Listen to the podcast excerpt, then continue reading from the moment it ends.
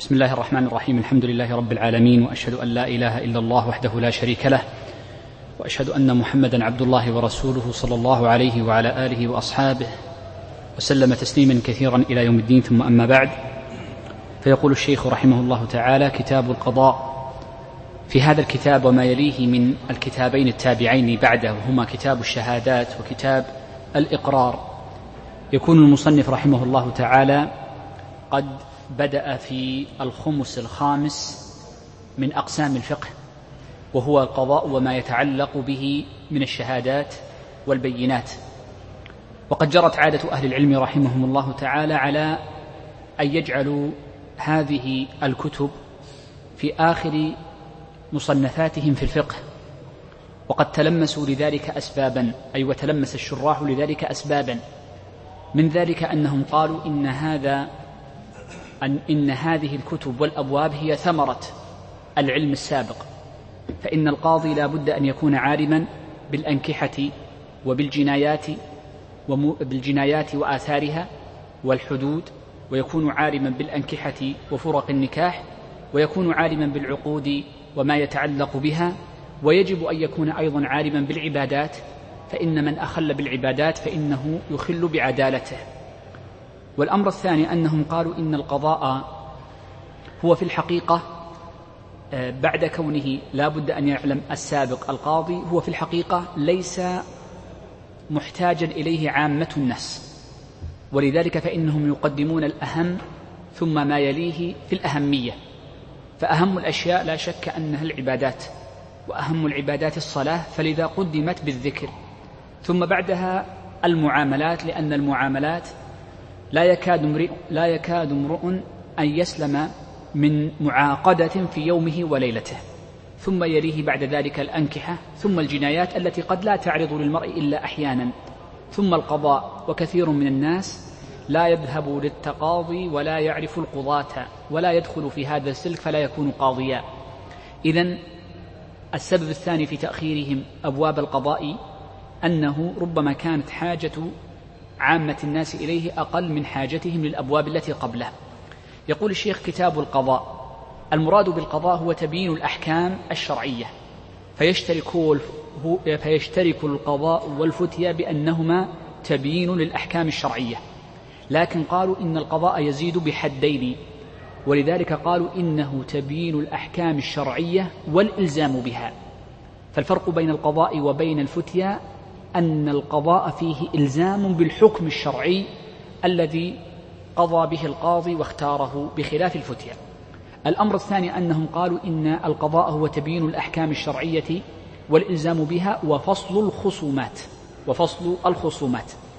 لأن الخصومات أحيانا قد لا يكون الفصل فيها بسبب حكم شرعي وإنما الفصل فيها يكون بقرعة أو بقسمة إجبار وسينعقد لها باب منفصل.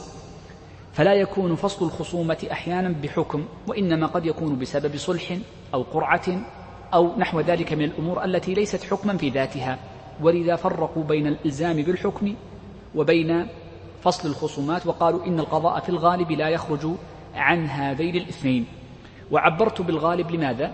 لأنه أحيانا قد لا يكون يعني فصلا لخصومة ولا تبينا لحكم مثل وإنما إظهار له مثل قضية المباحات وغيرها. نعم.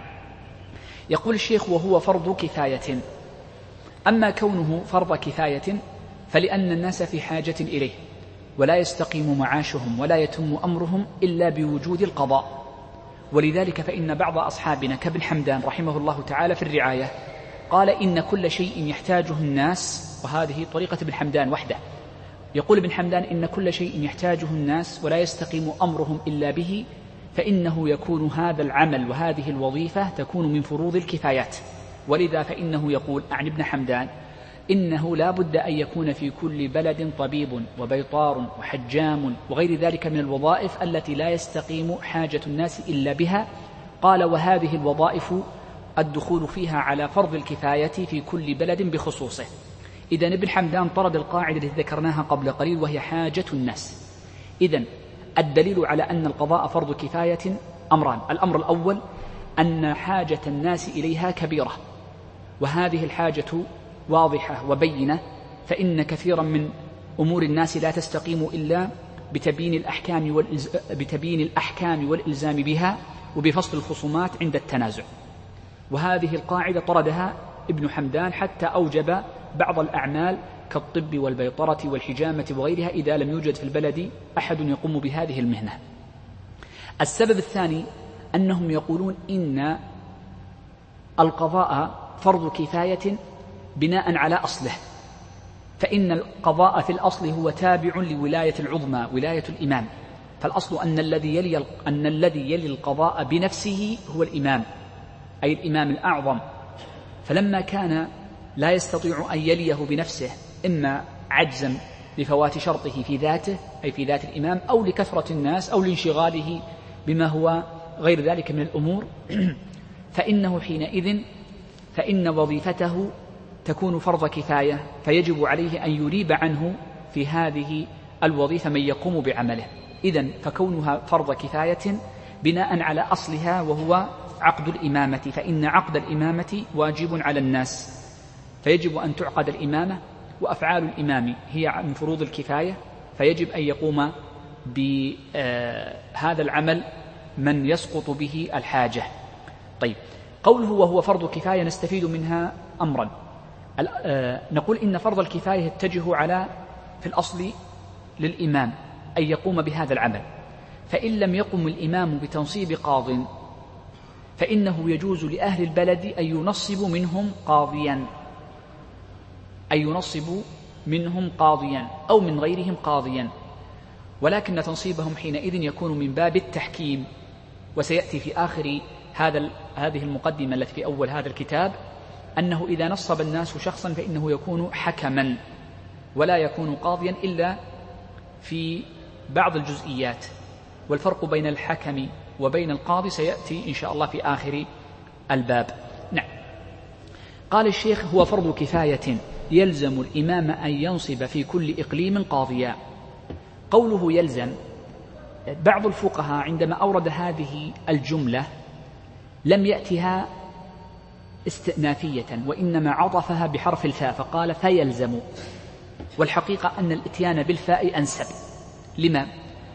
لأن الحقيقة الخطاب بكونها فرض كفاية متجه في الأصل الوجوب الكفائي في الأصل متجه إلى الإمام الأعظم فيجب عليه أن ينصب في كل إقليم قاضيا.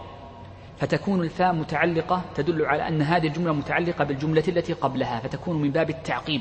فلما كانت فرض كفاية إذا يلزم الإمام أن ينصب أحدا. إذا يلزم الإمام أن ينصب. أن ينصب يعني أن يعين ويجعله منتصبا. وعبر بالتنصيب للظهور لكي يعرف الناس أن فلانا هو القاضي. فيذهبوا إليه ويقصدونه في وظائفه العشر التي ستأتي بعد قليل. قال في كل إقليم قاضيا. قوله في كل إقليم عبارة إقليم هذه بعض الشراح قال إن المراد بالإقليم هو أحد الأقاليم السبعة. وأهل يعني الأقاليم الذي هو نسميه الآن علم الجغرافيا تقريبا وإن توسع عندنا مصطلح علم الجغرافيا كانوا يجعلون الأقاليم سبعة. فالشام إقليم والعراق إقليم والحجاز وجزيرة العرب إقليم واليمن إقليم وهكذا. فكانوا يعدون هذه أقاليم. فيقولون إن في كل واحد من هذه الأقاليم ينصب قاض يكفي واحد ثم القاضي ينيب من يشاء بناء على ما كان في الزمان الأول. إذا قولهم إقليم بعضهم خصها بالسبعة ولا أظن ذلك هو المراد وإنما المراد بالإقليم هو كل مكان يكون محتاج الناس فيه إلى قاض.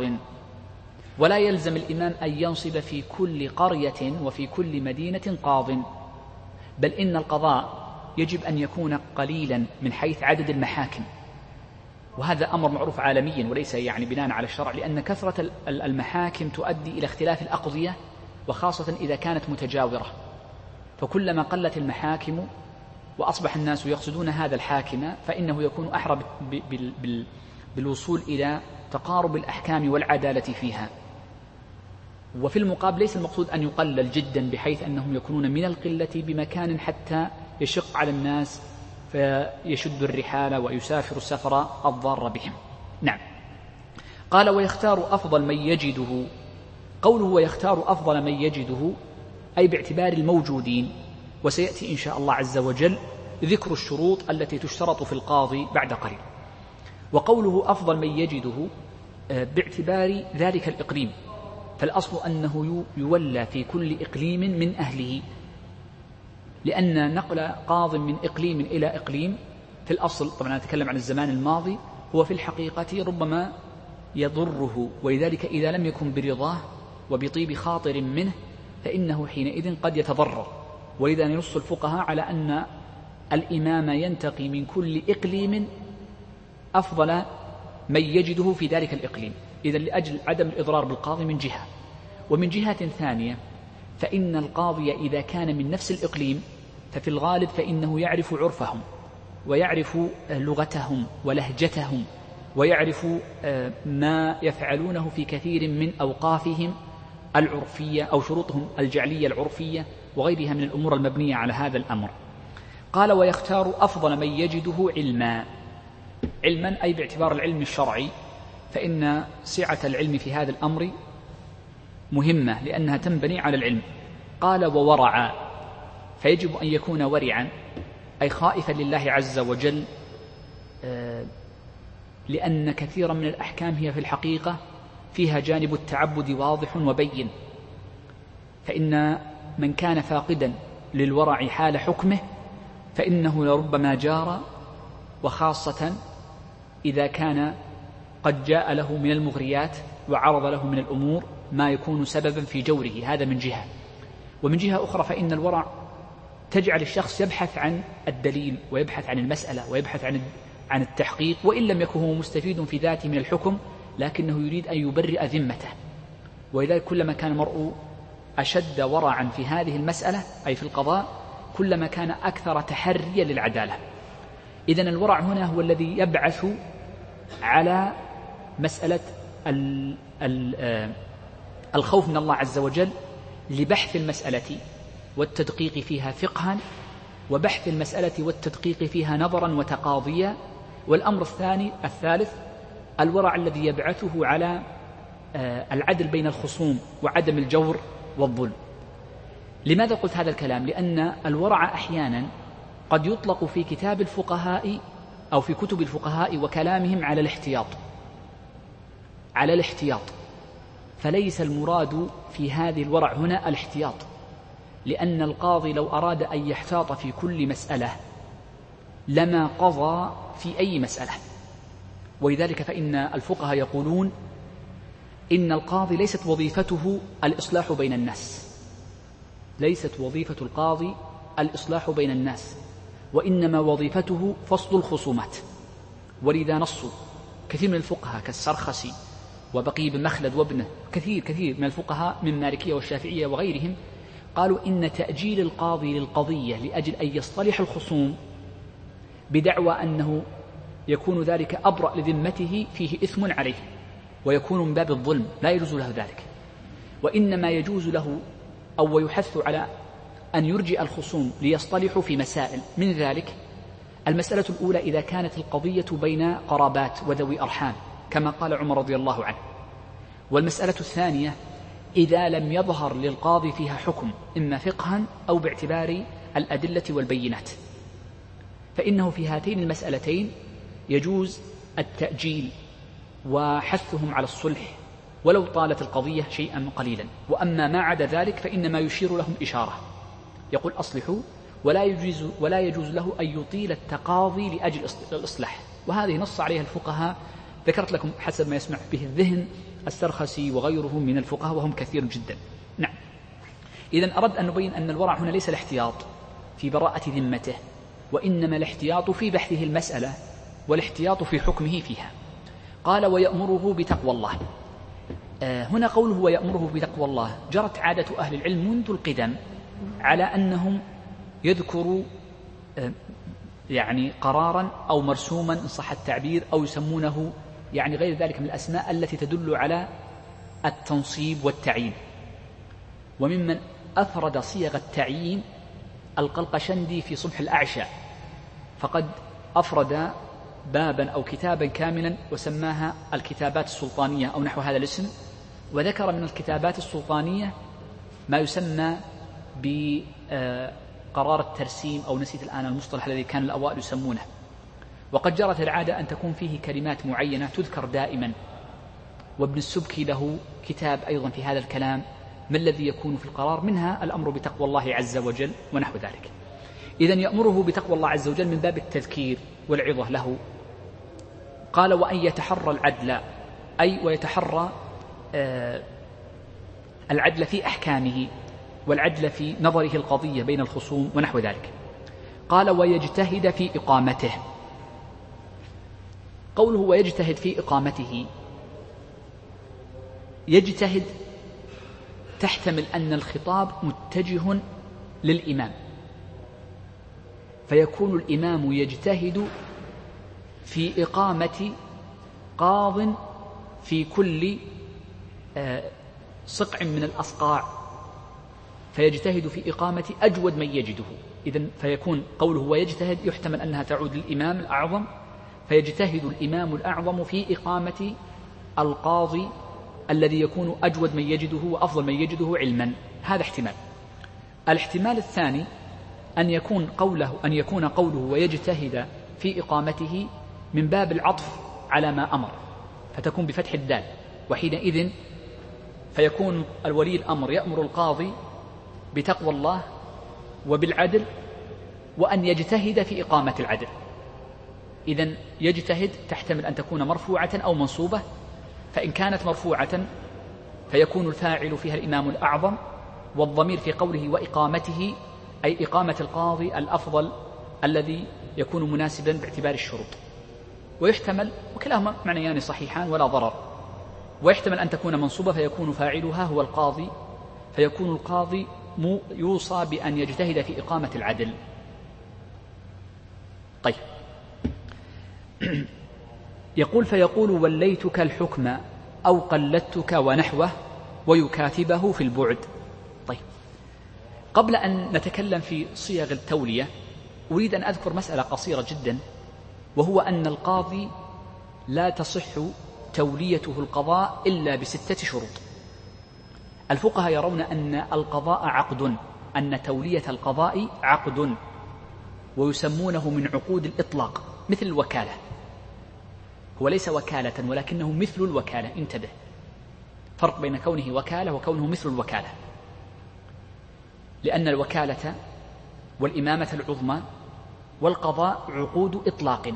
عقود إطلاق. معنى كونها عقود إطلاق يعني أن الشخص كانت بعض التصرفات ليست من صلاحيته. فلما عقد له هذا العقد أطلق تصرفه في هذه الأمور. هذا معنى كونه عقد إطلاق. القاضي لا يصح توليته للقضاء إلا بستة شروط. الشرط الأول ما ذكره المصنف قبل أنه لا بد أن يكون موليه الإمام أو نائبه. لا بد. الإمام أي الإمام الأعظم أو نائبه أي من نوب بتولية القضاة. في الزمان الماضي كان الإمام لا لا يعين إلا قاضيا واحدا ويسمى قاضي القضاة. ثم يأتي هذا قاضي القضاة فيعين القضاة في جميع الأمصار هو الذي يختارهم ولا يرجع إلى ال ال يعني ال الإمام. في الدولة العباسية ولي منصب قاضي القضاة بن هبيرة من الحنابلة وابن يونس لم يلي هذا المنصب من الحنابلة إلا اثنين. لا عفوا هؤلاء ولوا, ولوا الوزارة ولم يلوا قاضي القضاة. ابن يونس وابن هبيرة ولوا, ولوا الوزارة في دولة بني العباس. لكن وليها من الحنابلة شخص الآن لعلي أتذكره سيأتي إن شاء الله بعد قليل. أما القاضي أبو يعلى فلم يلي هذا المنصب وإنما كان قاضيا لبغداد أو لبعض أجزاء بغداد. طيب. أظن وليها نعم. أحد أبناء الشيخ عبد القادر الجيلاني أظن اسمه عبد الرزاق ابن عبد القادر الجيلاني هو الذي ولي هذا المنصب من الحنابلة فقط. هذا الذي في ذهني الآن. نعم. آه إذا الشرط الأول أن يكون قد وليها الإمام أن يوليه الإمام أو نائبه. الشرط الثاني أنه لا بد أن يكون المولى صالحا للقضاء بأن تتوفر فيه الشروط العشرة التي ستأتي بعد قليل. الشرط الثالث أنه لا بد أن يعين الإمام العمل والبلد. لا بد أن يعين له العمل والبلد وسيأتي الحديث في هذا الشرط بعد ذلك. الشرط الرابع أنه لا بد من مشافهته أي مشافهة القاضي بالتولية أو مكاتبته بها. لا بد من مشافهته بالتولية أو مكاتبته بها. قالوا لأن لأن عقد القضاء خطير ولا يكفي فيه مطلق الاستفاضة بل لا بد أن يكون فيها كتاب أو مشافهة. طيب الشرط الذي بعده وهو الخامس أنه لا بد من الإشهاد عليها. لا بد من الإشهاد أو الاستفاضة. انظر الفرق بين الشرط الرابع والخامس. الرابع أنه لا بد من المشافهة أو الكتابة له. الخامس أنه يشهد على هذا التلفظ بالقضاء أو يشهد على الكتابة أو يستفاض بأن هذه الكتابة صدرت من فلان. وضحت هذه الجزئية؟ إذا الإشهاد على التلفظ المشافهة أو الكتابة أو الاستفاضة إن كانت مكاتبة. الشرط السادس وسنرجع له بعد قليل أنه لا بد أن يكون بلفظ آه، التولية والشرط السابع وهو الأخير أنه لا بد أن يقبل القاضي الولاية. فإن كان التولية بالمشافهة فيجب أن يكون قبوله القضاء أن يكون قبوله للقضاء في مجلس في مجلس التلفظ به. وأما إن كان توليته القضاء بالكتابة فإنه يجوز أن يتراخى قبوله لحين وصول الكتابة إليه أو بمباشرته العمل. إذن هذه سبعة شروط وليست ستة أصبحت سبعة شروط. أعيدها بسرعة أو أو واضحة عشان الوقت. طيب إذن هذه الأمور. آه، بس أريد في الأخير قبل أن ننتقل لما بعده أن القاضي لا بد أن يقبل وقبول القاضي له صورتان. الصورة الأولى إذا كان توليته القضاء على سبيل المشافهة فلا بد أن يكون قبوله في المجلس. ولا يجوز أن يتراخى قبوله عن المجلس. وإن كان توليته بالكتابة فإنه يجوز أن يتراخى عن المجلس لأن الكتابة لم يصله إلا بعد مجلس التولية فيجوز أن يتراخى عنه ويشهد على قبوله أو من والله يسمع أنه قد قبل أو أن يعمل أن يعمل هو بالقضاء. إذا ولي القضاء هذا معناه قبول بشرط أن يكون قد أرسل له مكاتبة. إذا هذا المقصود. طيب. آه نرجع لكلام المصنف. من الشروط التي سبقت الخمس أنه لا بد أن يكون التولية بلفظ القضاء بلفظ التولية. وألفاظ التولية عند أهل العلم على المذهب نوعان صريحة وكنائية. والمصنف إنما ذكر الصريحة ولم يذكر الكنائية. فقال فيقول أي فيقول الإمام في توليته القاضي الألفاظ التالية. وذكر لفظين من ألفاظ التولية وهي قوله وليتك الحكم أو قلدتك الحكم وقد ذكر في المنتهى أن الألفاظ الصريحة في تولية القضاء سبعة. هاتان اللفظتان ومنها قوله فوضت إليك الحكم وقوله رددت إليك الحكم وقوله جعلت إليك الحكم وقوله, وقوله استخلفتك في الحكم وقوله استنبتك في الحكم. إذن هذه الألفاظ السبعة خمسة زائد اللفظان السابقان فتكون الجميع سبعة ألفاظ. إذن فيقول فقول المصنف أعيدها. طيب. إذن الألفاظ الأولا وليتك الحكم قلدتك الحكم الثالثة فوضتك في الحكم الرابعة رددت إليك الحكم الخامسة جعلت إليك الحكم. السابعة استخلفتك في الحكم. السابعة استنبتك في الحكم. هذه سبعة ألفاظ. على مشهور مذهب هي الصريحة. طيب قبل أن نتكلم عن الكنائية سنذكر كلام المصنف ونعلق عليه. قال فيقول أي أنه يقول لا بد من الإتيان بلفظ التولية إما الصريح أو الكنائي. فبدأ بالصريح فقال فيقول وليتك الحكم أو قلدتك ونحوه. قول المصنف ونحوه إما ونحوه من الألفاظ الصريحة وهي السبعة أو الخمسة إضافة لهذين الاثنين أو ونحوه من الألفاظ الكنائية والألفاظ الكنائية كثيرة جدا. ومن أمثلة الألفاظ الكنائية التي آه، يعني ذكرها أهل العلم أن يقول مثلا آه، يعني أي لفظ يدل على ذلك؟ مثل قوله ها؟ اعتمدت عليك مثلا صح؟ اعتمدت عليك أو عولت عليك. بالضبط نعم. اعتمدت عليك عولت عليك. وذلك يقولون فإن الصريح ينعقد باللفظ وأما الكنائي فينعقد باللفظ مع القرينة. والقرينة هنا أن يأتي بلفظ أخرى فيقول اعتمدت عليك فاحكم. فيقول فاحكم إذا هذا يكون بمثابة التولية. طيب. قال ويكاتبه في البعد أي إذا كان بعيدا أي إذا كان القاضي المنصب بعيدا فإنه يكاتبه وتقدم الحديث عنها.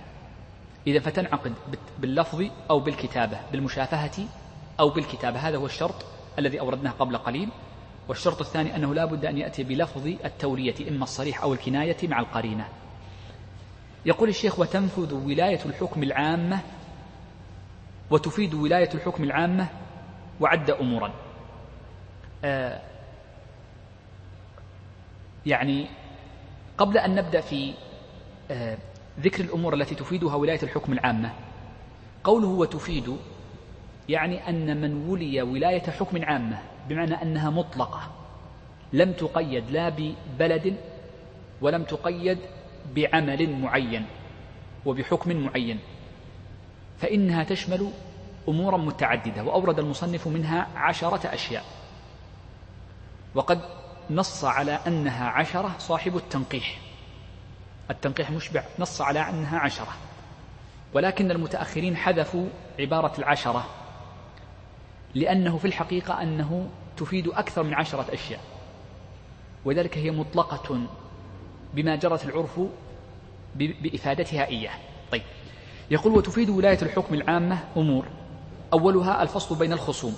يعني فإذا كان هناك خصوم وتحاكموا إلى القاضي فإنه يفصل بينهم. قال وأخذ الحق لبعضهم من بعض وهذا هو الأمر الثاني. ومعناه أنه يأخذ الحكم من المحكوم عليه ويعطيه المحكوم له. قال والنظر يعني هذا أخذ الحق هو الذي نسميه الآن في لغة التقاضي بالتنفيذ. يسمى بالتنفيذ. قال والنظر في أموال غير المرشدين والمراد بغير المرشدين آه، السفيه واليتيم والمجنون. نعم. قال والحجر على من يستوجبه لسفه أو فلس. وهذه أيضا من العقود التي هي خاصة بالقاضي وهو عكس حد عقود الإطلاق وهي عقود التقييد. فإن فإن الحجر من عقود التقييد أحد طرفيها هو القاضي. فالقاضي هو الذي يحجر على من يستوجب الحجر من سفه أو فلس. قال والنظر في وقوف عمله ليعمل بشرطها.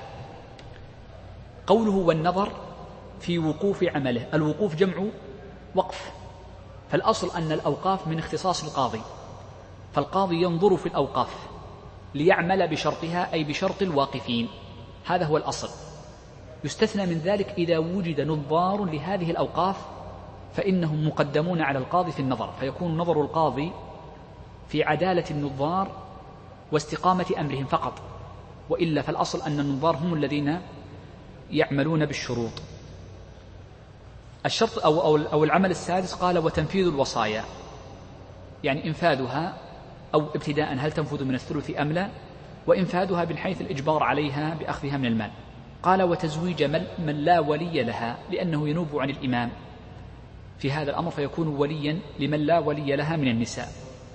قال وإقامة الحدود إثباتها والحكم بها ومن ثم إقامة الحدود. قال وإمامة الجمعة والعيد. مسألة الجمعة والعيد المذهب بل هو أظن يعني في ظني يعني أن قول أكثر أهل العلم إن لم يكن قول جميعهم أن الأصل أن الجمعة والعيد الإمامة فيها هي من اختصاصات الإمام الأعظم. وبناء على ذلك فإنه لا تصح صلاة إلا بإذنه. لا تصح صلاة إلا بإذنه. وعند الفقهاء أنه إذا تكررت الجماعة في البلد الواحد أكثر من جماعة وهذا مر معنا في كتاب الجمعة فإن الجمعة الثانية باطلة إلا أن يأذن بها الإمام لحاجة كما هو مشهور المذهب فإن وجدت الحاجة ولم يأذن الإمام بالجمعة الثانية فالجمعة الثانية باطلة. الجمعة الأولى لا يشترط لها الإذن على مشهور المذهب خلافا لمالك. الأمر الثاني أنهم يقول لو وجدت جمعتان وانعقدتا في وقت واحد فأيهما الأصح؟ قالوا الأصح التي كان فيها الإمام الأعظم أو نائبه. إذا الأصل أن الجمعة طبعا يتكلمون عن الجمعة الأولى في البلد التي أيها الأصح. إذا العبرة هنا بالإمام لأن هذه مما تناط به. ولذلك قال الحسن البصري ثلاث إلى أئمتكم وذكر منها الجمعة. هذا هو الأصل. والنائب عن الإمام في البلدان إما أن يكون العامل وهو الأمير أو أن يكون القاضي. فما كان من الأعمال المتعلقة بالأحكام الشرعية فالأصل فيها أنها تتعلق بالقاضي فيكون هو النائب عن الإمام في الجمعة والعيد أي في الصلاة فيها. هذا هو الأصل. لكن يستثنى من ذلك إذا وجد شخص خص بالإمامة فيها كما هو الحال عندنا فلا يكون ذلك يعني من من مما تفيده الولاية العامة. قال والنظر في مصالح عمله بكف الأذى عن الطرقات وأفنيتها. آه، قوله والنظر في مصالح عمله يعني المنطقة التي فيها عمله التي وجه إليها البلد الفلانية فينظر في مصالح أهل البلد وذلك بكف الأذى عن الطرقات.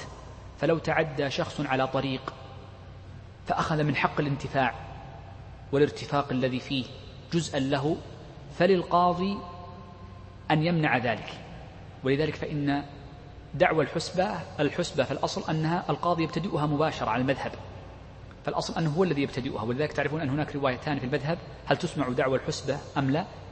فمن منع منها بناء على أن القاضي هو الذي ينظرها ابتداء. فلا تكون دعوة وإنما تكون إبلاغ له وإخبار له بالواقع وهو الذي ينظر فيها مثل اعتداء الأفنية والطرقات. ثم قال الشيخ ونحوه وتحتمل ونحوه.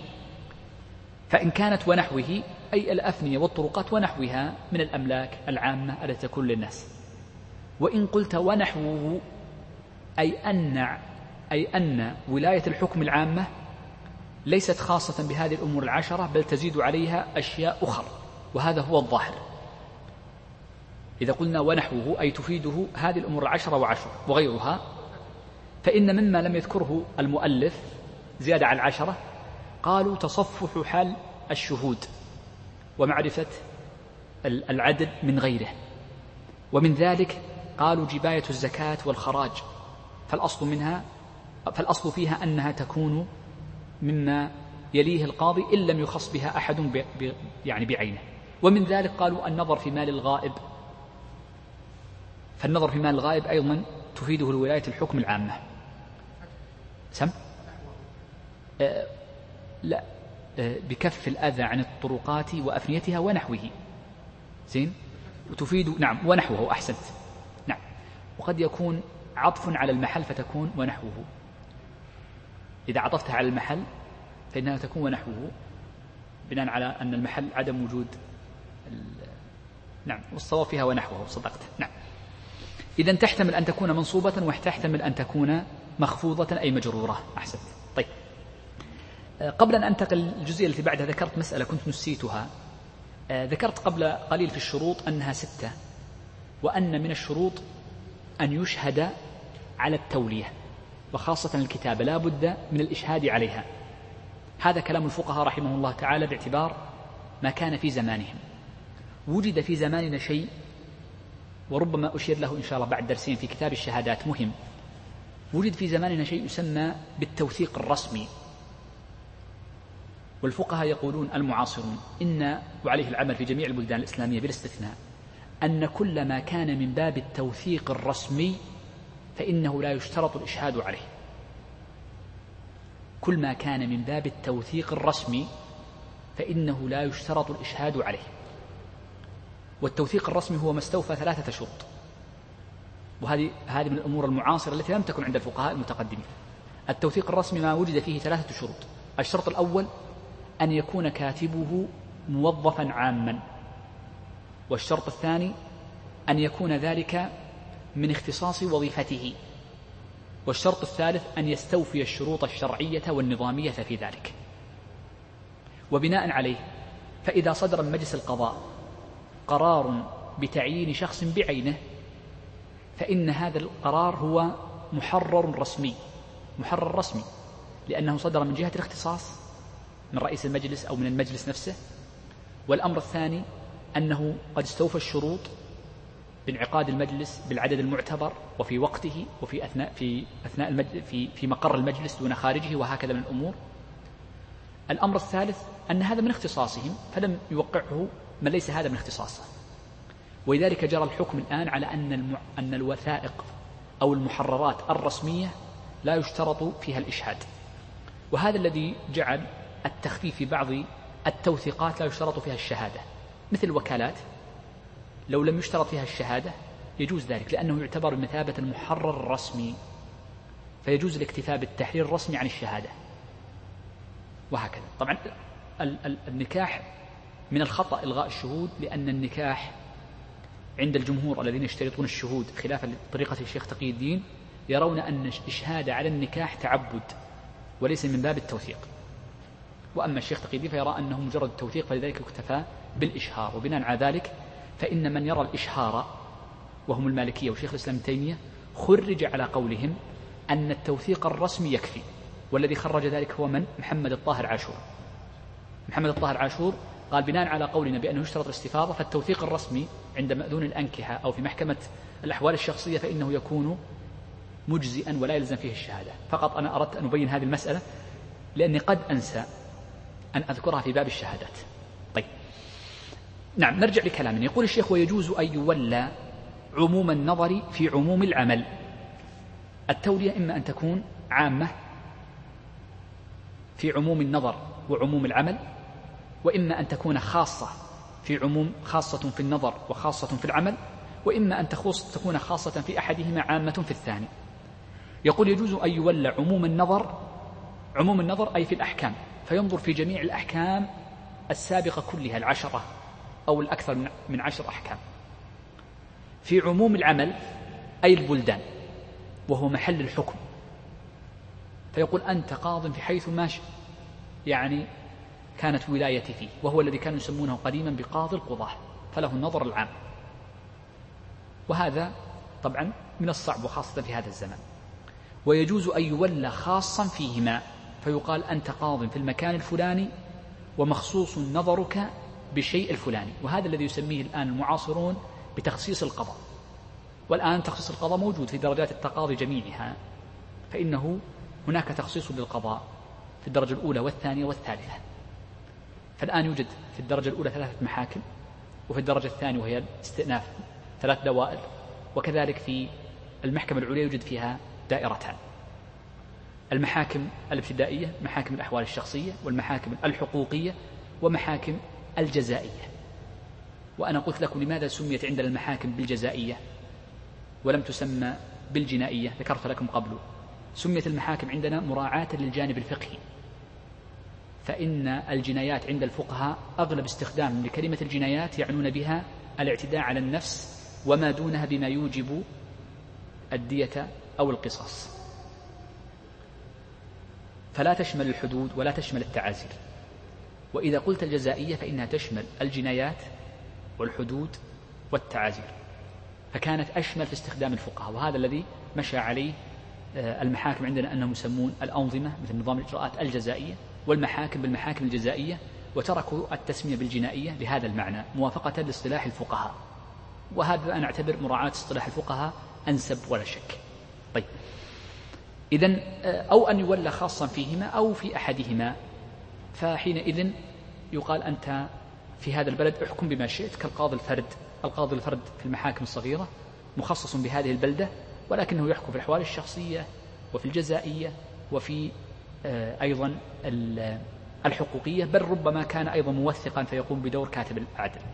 طيب. آه، طبعا إذا كان خاصا ببلد فإنه لا ينفذ حكمه إلا بمن كان مقيما في هذا البلد أو طارئا عليه. هذا كلام الفقهاء. وأما بناء على ما جرى به الحكم الآن فلا بد من شروط. يعني حكمها نظام المرافعات في من يحكم عليه بأن تكون إما إقامته الدائمة أو في القضايا الجزائية تكون القضية وقعت في دائرة اختصاص هذه المحكمة أو أن يكون العين المتنازع عليها في القضايا الحقوقية في المحل فالدعوة يجوز لك أن ترفعها إلى محل في في في مكان إقامة المدعى عليه أو ترفعها في محل العين المتنازع عليها. نعم. هذا العمل عليه عندنا العمل عندنا في هذا وهذا يجوز يجوز من باب التخصيص.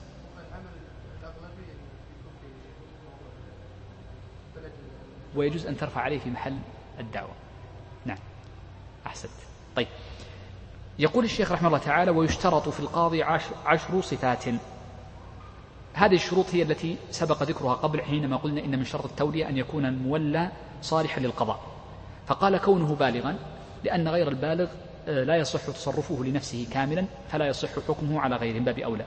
عاقلا وهذا أيضا بإجماع فإن من فقد العقل سواء كان فقدا كليا أو جزئيا لا يصح حكمه وتصرفه لنفسه فلا يصح حكمه لغيره. قال ذكرا لأن الأنثى جاء النبي صلى الله عليه وسلم أنه قال ما أفلح قوم ولوا أمرهم لامرأة فلا يصح أن تري المرأة القضاء. قال حرا لأن القن مملوك لسيده ومحبوس لمصلحته فلا يصح أن يحكم في الجملة في الجملة طبعا لأنه استثني في بعض الصور. قال مسلما لأن القضاء فيه ولاية وعلو ورفعة فلا يصح أن يلي الكافر على المسلم. قال عدلا. وهذه اشتراط العدالة هذا شرط مهم جدا. فإن غير العدل لا يصح توليته القضاء. وسنتكلم إن شاء الله عز وجل في باب الشهادات ما هو ضابط العدالة؟ لأن ضابط العدالة مهم جدا. وسنكرره هناك. قال سميعا بصيرا. هذا السابع والثامن. أنه لا بد أن يكون سامعا يسمع ليس أخرس وبصيرا ليس أعمى. لأن البينات تحتاج إلى سماع وتحتاج إلى نظر لمعرفة العين محل العين ونوع الاعتداء ونحو ذلك. قال متكلما أي يعني يستطيع النطق لأن الحكم لا بد فيه من نطق. مجتهدا ولو في مذهبه. هذه عبارة مجتهدا ولو في مذهبه آه، هي محل إشكال كبير جدا. لأن الفقهاء لما ذكروا الاجتهاد هنا ذكروا كيف يكون المرء عالما بالاجتهاد. فذكروا أنه لا بد أن يكون عالما بالكتاب وبالسنة وبالناسخ وبالمنسوخ وبالعام وبالخاص وأن يكون عالما بدلائل الألفاظ وأن يكون مطلعا على خلاف أهل العلم فما كانوا متفقين عليه من إجماع يجب عليه أن يعلم أن يعلمه وما كان من خلاف ملغي أن يكون مستغفرة. ويجب عليه أن يكون يعني مثل معرفة هذه الشروط يذكرها الفقهاء في هذا الباب وهذا هو محلها في الفقه وأما في الأصول فيذكرونها في أبواب الاجتهاد والتقليد وهي نفس الشروط في الجملة والحقيقة أن هذه الشروط توفرها أندر من النادر. حتى نقلوا أن القفال الشاشي ذكر لما ذكر هذه الشروط نقلها عنه المناوي في فرائد الفوائد من الشافعية قال وهذه الشروط أندر من الكبريت الأحمر. جاء المناوي ماذا قال؟ قال قالها القفال الشاشي مع أنه كان هو وتلاميذه تنسب لهم طريقة عند الشافعية تسمى طريقة المراوزة نسبة له. فقال إذا كان القفال وهو من تلاميذه من, من, من أصحاب الوجوه بل من أصحاب الطريقة عند الشافعية لهم طريقة في الاجتهاد. ومع ذلك يقول إنها نادرة مع أنه ينظر من طلابه هؤلاء العلماء نادر وجودها فمن باب أولى بعد ذلك. فالحقيقة أن أهل العلم كانوا يعني آه قد بالغوا في ذلك مبالغة شديدة جدا. ولذلك اعترض على هذه الجملة من جهتين. الجهة الأولى أن اشتراط الاجتهاد وإن وجدت في كتب الفقه فإنها ليست شرطا. ولذلك ذكر المرداوي في الإنصاف أن الصحيح أنه يصح أن يقل أن يقلد المقلد أو أن يولى المقلد. قال والعمل على ذلك منذ مدة طويلة. أن الناس لا يعينون إلا مقلدا لأنه لا يوجد المجتهد. وقد ندر في كثير من البلدان.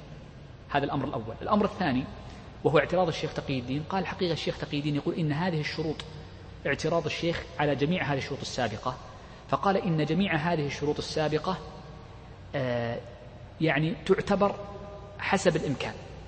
فإن كان الأفضل فاقدا لبعضها كفقده السمع والبصر فإنه يولى عفوا فقد البصر دون السمع. لأن السمع لا يمكن أن يسمع فلا يمكن أن يولى. لكن كفقده السمع فإنه يولى حين ذاك. أو كان في عدالته أقل بأن كانت البلد كلها قد نقصت عدالتهم كأن يكونوا من أهل البدع جميعا فيجوز أن يولى حين ذاك وهكذا. طيب. إذا يولى الأمثل فالأمثل. هذا هو رأي الشيخ تقي الدين. طيب آه عندنا هنا مسألة سأذكرها ثم أنتقل لمسألة متعلقة بها. هذه الشروط العشرة ذكر الفقهاء أنه اختلال واحد من هذه الشروط يمنع التولية ابتداء. لا يصح توليته ابتداء. قالوا وما منع التولية ابتداء فإنه يمنع استدامتها أي استدامة الولاية. وبناء على ذلك فإن القاضي إذا اختل أحد هذه الشروط العشرة بأن ذهب عقله. أو بان أنه قن أو ترك الإسلام أو فقد العدالة أو ذهب سمعه وبصره أو لسانه أو نحو ذلك فإنه حينئذ ينعزل ينعزل لفقده هذه الأمور كلها أو بعضها. ولم يستثنوا من ذلك إلا صورة نادرة جدا قالوا إذا فقد السمع والبصر بعد سماعه البينة فيجوز له الحكم بناء على أن سمعه وبصره كانا موجودين وقت وجود البينة. هذا المستثنى. إذا عرفنا الآن أن من أسباب العزل هو ماذا؟ افتقاد واحد من هذه الشروط العشرة. هذا يجعلنا نتكلم عن مسألة مناسب ذكرها هنا أننا عرفنا أن القاضي يلي القضاء إذا وجدت سبعة شروط وذكرناها قبل قليل. أن القاضي ينعزل إذا لابد أن نذكر بما ينعزل. نقول ينعزل القاضي بأحد ثلاثة أمور. الأمر الأول اختلال واحد من شروط صحة التولية هذه التي أوردها المصنف. إذا فينعزل بفقده واحدا من هذه الشروط. الأمر الثاني أن القاضي ينعزل بعزله نفسه هذا هو المذهب. فإذا عزل القاضي نفسه قال عزلت نفسي فمشهور المذهب أنه ينعزل وإن لم يوافق من ولاه وهو ولي الأمر. فيرون أن عقد القضاء من عقود الجائزة والعقود الجائزة يجوز لكل واحد من طرفي العقد أن يفسخه كالوكالة وليس عقد وكالة لكن قالوا كالوكالة. كما أن الوكيل يجوز أن والموكل كل واحد منهم على سبيل الانفراد يجوز له أن يفسخ عقد الوكالة إذن فيجوز ذلك. طيب كيف يعزل المرء نفسه؟ مر في كتب التاريخ أن كثيرا من القضاة يجلس في مجلس فيقول عزلت نفسي. ثم يقضي بعد ذلك بأسبوع أو بأسبوعين فيحكمون بأن قضاءه باطل. لما أشهدوا عليه أنه قد عزل نفسه. هذا يوجد. شوف تقديم الاستقالة شيء والعزل شيء آخر. أقدم استقالتي هذا طلب. فلا يلزم من تقديم الاستقالة أن يكون قد عزل نفسه. طبعا هذا لأن بعض القضاة قد يقدم استقالة ويستمر في في في قضائه إلى أن تأتي أن تأتي الموافقة عليه. بالرفض أو بالقبول. فلا نقول إن تقديم الاستقالة هو عزل هو لم يعزل نفسه وإنما طلب التمس أن يقال التمس أن يقال. هذا نوجهها ب يعني توجيه الفقهاء وإن كانت المسألة تحتاج إلى مزيد بحث. هذه المسألة هذا السبب الثاني من أسباب بطلان عقد القضاء. السبب الثالث أن يعزل القاضي من قبل من ولاه. أن يعزل القاضي من قبل من ولاه. وانتبه لهذه المسألة. فالفقهاء يقولون لا ينعزل القاضي من حين عزله وإنما ينعزل القاضي من حين علمه بالعزل بخلاف الوكالة. واضح؟ أو أعيدها؟ واضح جيد عشان الوقت طيب الأمر الرابع فيه خلاف عند المتأخرين وهو موت المولي. إذا مات المولي هل ينعزل مشهور مذهب وهو من مفردات المذهب أنه لا ينعزل؟ هذا مشهور مذهب الحنابلة. وذهب بعض بعض القضاة قال إن العمل عليه ذكر يعني المرداوي والشويكي بعده أن العمل على أنه ينعزل موافقة لقول الجمهور ولكن المذهب وهو الذي عليه العمل الآن وهو الصحيح أن القاضي لا ينعزل بموت المولي. لا ينعزل بموت المولي. إلا أن يكون هو نائب وليس هو قاضي أصلي فإنه ينعزل بموته النائب. وبناء على ذلك فلو مات رئيس مجلس القضاء أو مات الإمام الأعظم فإنه لا ينعزل. قالوا لأنه نائب ليس عنه وإنما هو نائب عن عموم المسلمين.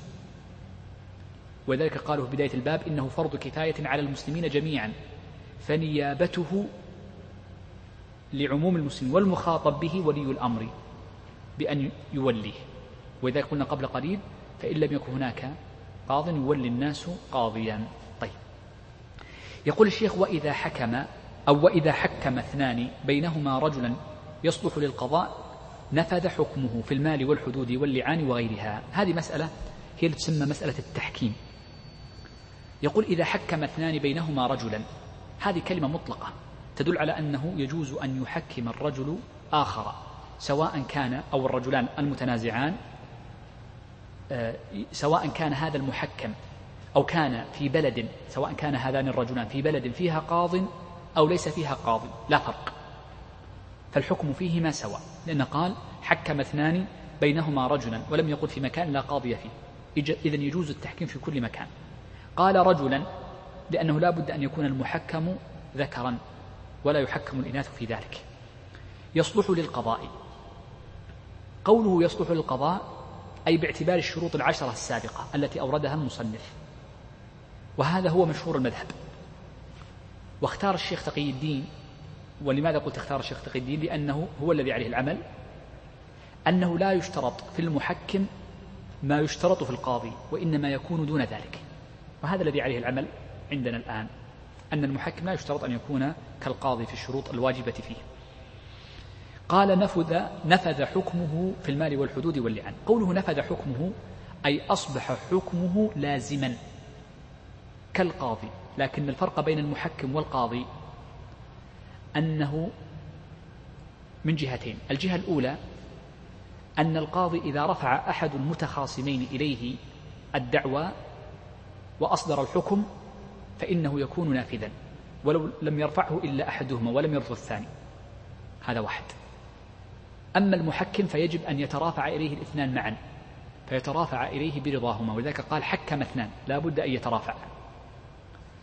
الأمر الثاني أنه إذا حكم القاضي أو ترافع من إذا ترافع للقاضي فإن حكمه يكون نافذا ولو رجع أو رجع أحدهما بخلاف المحكم فإنه لكل واحد منهما أي اللذان ترافعا له الرجوع عن هذا التحكيم قبل شروع المحكم في الحكم قبل أن يبدأ يتكلم بالحكم.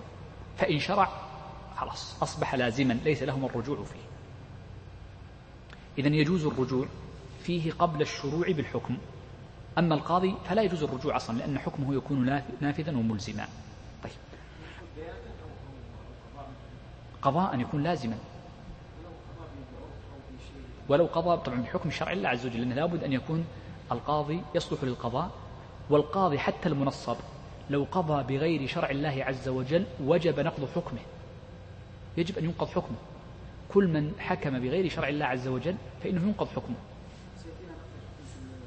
نعم سيأتي إن شاء الله في الأخير إن شاء الله. إن شاء الله بإذن الله بإذن الله. طيب يقول الشيخ وهذه مسألة أنا عن قصد أتيت بها.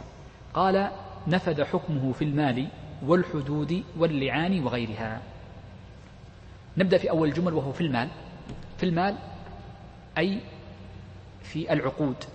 فلو أن اثنان آه، تعاقدا عقدا فحكم المحكم يكون لازما في العقود المالية وهذا واضح. ولم يعبر المصنف بالعقود لأن المال أحيانا قد لا يكون بسبب عقد معاوضة محضة. فقد يكون بسبب عقد معاوضة غير محضة مثل المهر في النكاح ومثل العوض في الخلع ولذلك عبر بالمال. كذلك عبر بالمال لأن المال قد يكون ليس بسبب عقد وإنما بسبب تصرف مثل الإتلافات فلو أن امرأ أتلف على آخر مالا ولم يعرف مقداره فقال أنا وإياك نذهب إلى فلان فيقدر لنا من عليه الخطأ ابتداء وبما يكون. فهذا الرجل وكان ممن يصلح القضاء فحينئذ يكون لازما حكمه ونافذ. إذا هذا ما يتعلق بالمال. قال والحدود. الحقيقة أن كون المحكم ينفذ حكمه في الحدود فيه إشكال كبير جدا. ولذلك أوردوا أولا خلافا قويا جدا فصاحب الرعاية بن حمدان قال لا ينفذ في الحدود ليس له أن يحد أحدا. وذكر من المتأخرين البرهان بن مفلح واعتمدها كثير من المتأخرين مثل منصور في حواشيه وغيره فقد ذكر البرهان بن مفلح المبدع أنه قال ليس للمحكم ليس له حكم في عقوبة ولا استيفاء قود. إذا كثير من المتأخرين كصاحب المبدع وبعض المتوسطين كابن حمدان في الرعاية الصغرى نصوا على أنه ليس للمحكم أن يحكم في الحدود. هذه طريقة. الأمر الثاني أن أو الطريقة الثانية أن هذا الإطلاق قيده بعض محققي المذهب بحد واحد وهو حد القذف فقط.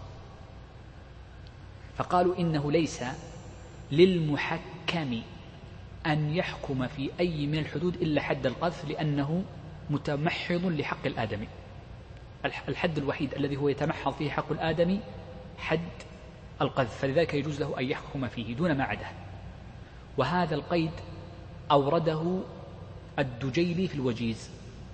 وأنا ذكرت لكم الحديث عن عن عن, الوجيز قبل أن الوجيز هذا من الكتب العظيمة جدا وهو مطبوع بحمد الله عز وجل وعليه شرح مطبوع وهو شرح ابن البهاء البغدادي وله نظم موجود في ستة آلاف بيت. لنصر الله التستري ولعل الله أن ييسر إخراجه. قريبا إن شاء الله. إذا المقصود أن أن أن الدجيلي يتميز بماذا؟ الدجيلي أخذ كثير من عبارات المقنع. هذا ذكرها المرداوي. قال إن أول ما بدأ كان له منهج ثم أصبح يأخذ عبارة المقنع بنصها.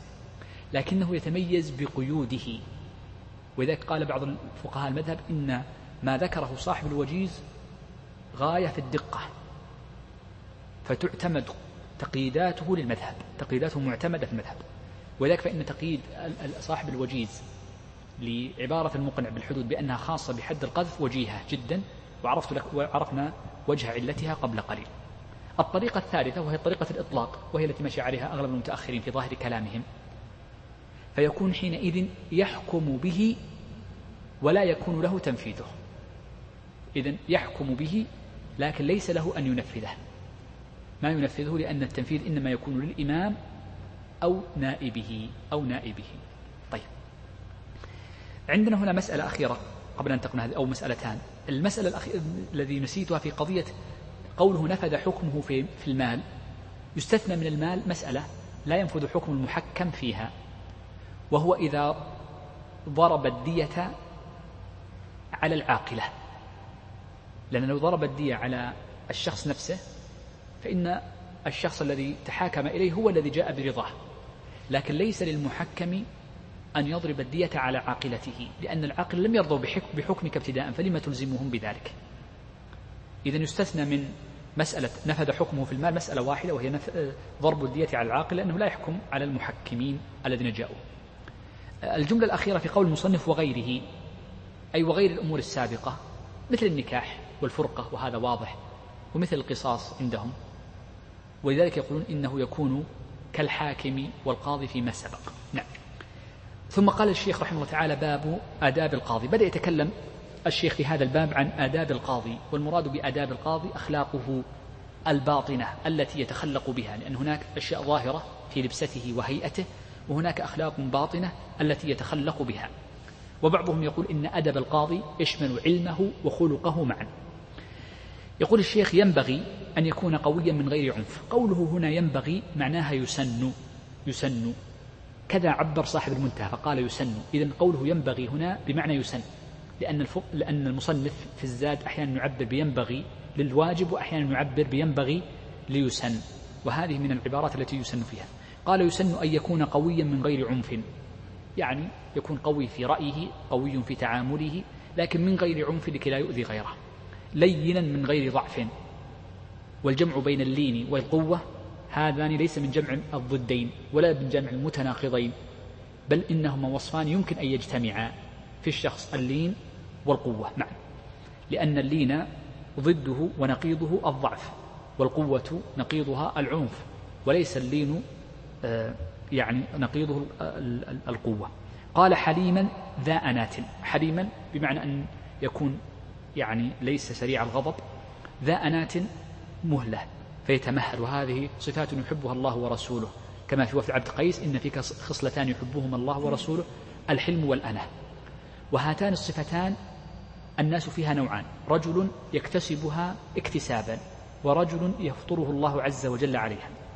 فالثاني مثل آه، الرجل الجنة النبي صلى الله عليه وسلم فقال أهما أمر جبل الله عليهما؟ قال نعم. قال فالحمد لله الذي فطرني على ما يحبه الله ورسوله. وأما التي تكتسب فلما روى الطبراني بإسناد لا بأس به أن النبي صلى الله عليه وآله وسلم قال العلم بالتعلم والحلم بالتحلم. ويكتسب الحلم بمجالسة الحلماء. الحلم يكتسب بمجالسة الحلماء. مثل أحنف بن قيس اكتسبه بذلك. ولذا فإن القاضي من المهم جدا له أن يلازم غيره ممن ولي هذا المنصب. ليعرف أمورا كثيرة منها أدب القاضي وخلقه في قضية الحلم والأناة والقوة واللين معا. طيب قال وليكن مجلسه في وسط البلدة فسيحا. هذه العبارة طبعا ذكرها المصنف تبعا لأصله آه، بناء على أنه لم يكن للقضاة في الزمان الأول مكان يقضون فيه ولذلك كانوا يجعلون لهم مكانا عاما. قال فيجلس وسط البلد لكي يعلم الجميع بمحله وأن يكون فسيحا لكي إذا جاء الخصوم لا يتضايق الناس بهم ولا يتضايقونهم من ضيق المحل. فيجلس في باحة مسجد أو في باحة عامة في وسط البلد. ولذلك لما أصبحت هناك محاكم خاصة جاء المتأخرون من الحنابلة الذين ولوا القضاء فلم يذكروا هذه العبارة. مثل الفتوحي ابن النجار لم يذكر هذه العبارة في المنتهى لأنه ولي القضاء في مصر. فكان قاضي الحنابلة قاضي قضاة الحنابلة في مصر. فكان هناك محكمة معينة حتى إنه نقل عنه بعض الشراح أنه قال من ولي في الصالحية جاز له أن يحكم في بولاق. لأن تولية التقي الفتوحي كانت في مصر عموما. وذكرت لكم قبل أن ابن النجار كان آخر قضاة العرب في مصر كما ذكره الدميري في كتابه تاريخ قضاة مصر. وبعده ولي القضاة الأتراك وأصبحوا ينيبون قضاة المصريين. طيب. آه نعم. قال وليكن. نعم. آه قال ويعدل بين الخصمين. آه هنا نسينا نتكلم عن كلمة وفطنة. كلمة فطنة تحتمل معنيين والمعنى الأول هو أن أن يكون غير بليد أن يكون غير بليد وكونه غير بليد هذا المعنى رجحه صاحب التنقيح وصاحب التوضيح. رجح أن يكون معنى ذا فطنة بمعنى أنه ليس بليدا. المعنى الثاني لكونه ذا فطنة بمعنى أن يكون له فطنة ظاهرة يعني دقة في الملاحظة. وهذه يعني من الصعب توفرها في أغلب الناس. أغلب الناس لا يكون ذا فطنة ولذلك تعدهم عدا في حيك أو في قريتك. ولذلك رجح صاحب التنقيح أنه إنما يجب آه، يكفي المعنى الأول وإن كان أغلب المتأخرين على المعنى الثاني وهو أن يكون له فتنة ظاهرة. طيب. يقول نعم ويعدل بين الخصمين في لحظه أي في نظره ولفظه أي في كلامه. فلا يكلم أحد الخصمين أكثر مما يكلم الثاني ولم يستثنى من ذلك إلا صورة واحدة. قالوا إذا دخل الخصمان إليه فسلم أحدهما فإنه يرد السلام على هذا وإن لم يسلم الثاني ولا ينتظر الثاني. شوف من دقة كلامهم أنك لا تكلم أحد الخصمين أكثر. وبناء على ذلك فقد ذكر الفقهاء أنه يحرم يحرم أن يسار أحد الخصمين يعني يكلمه على هيئة سر أو أن يلقنه حجة أو أن يصوب له في دعواه لا يجوز له ذلك يحرم وإنما يعدل بينهما في لفظه ومجلسه. مجلسه بحيث أنهم يجلسهم أمامه فلا يعلي أحدهم على الثاني.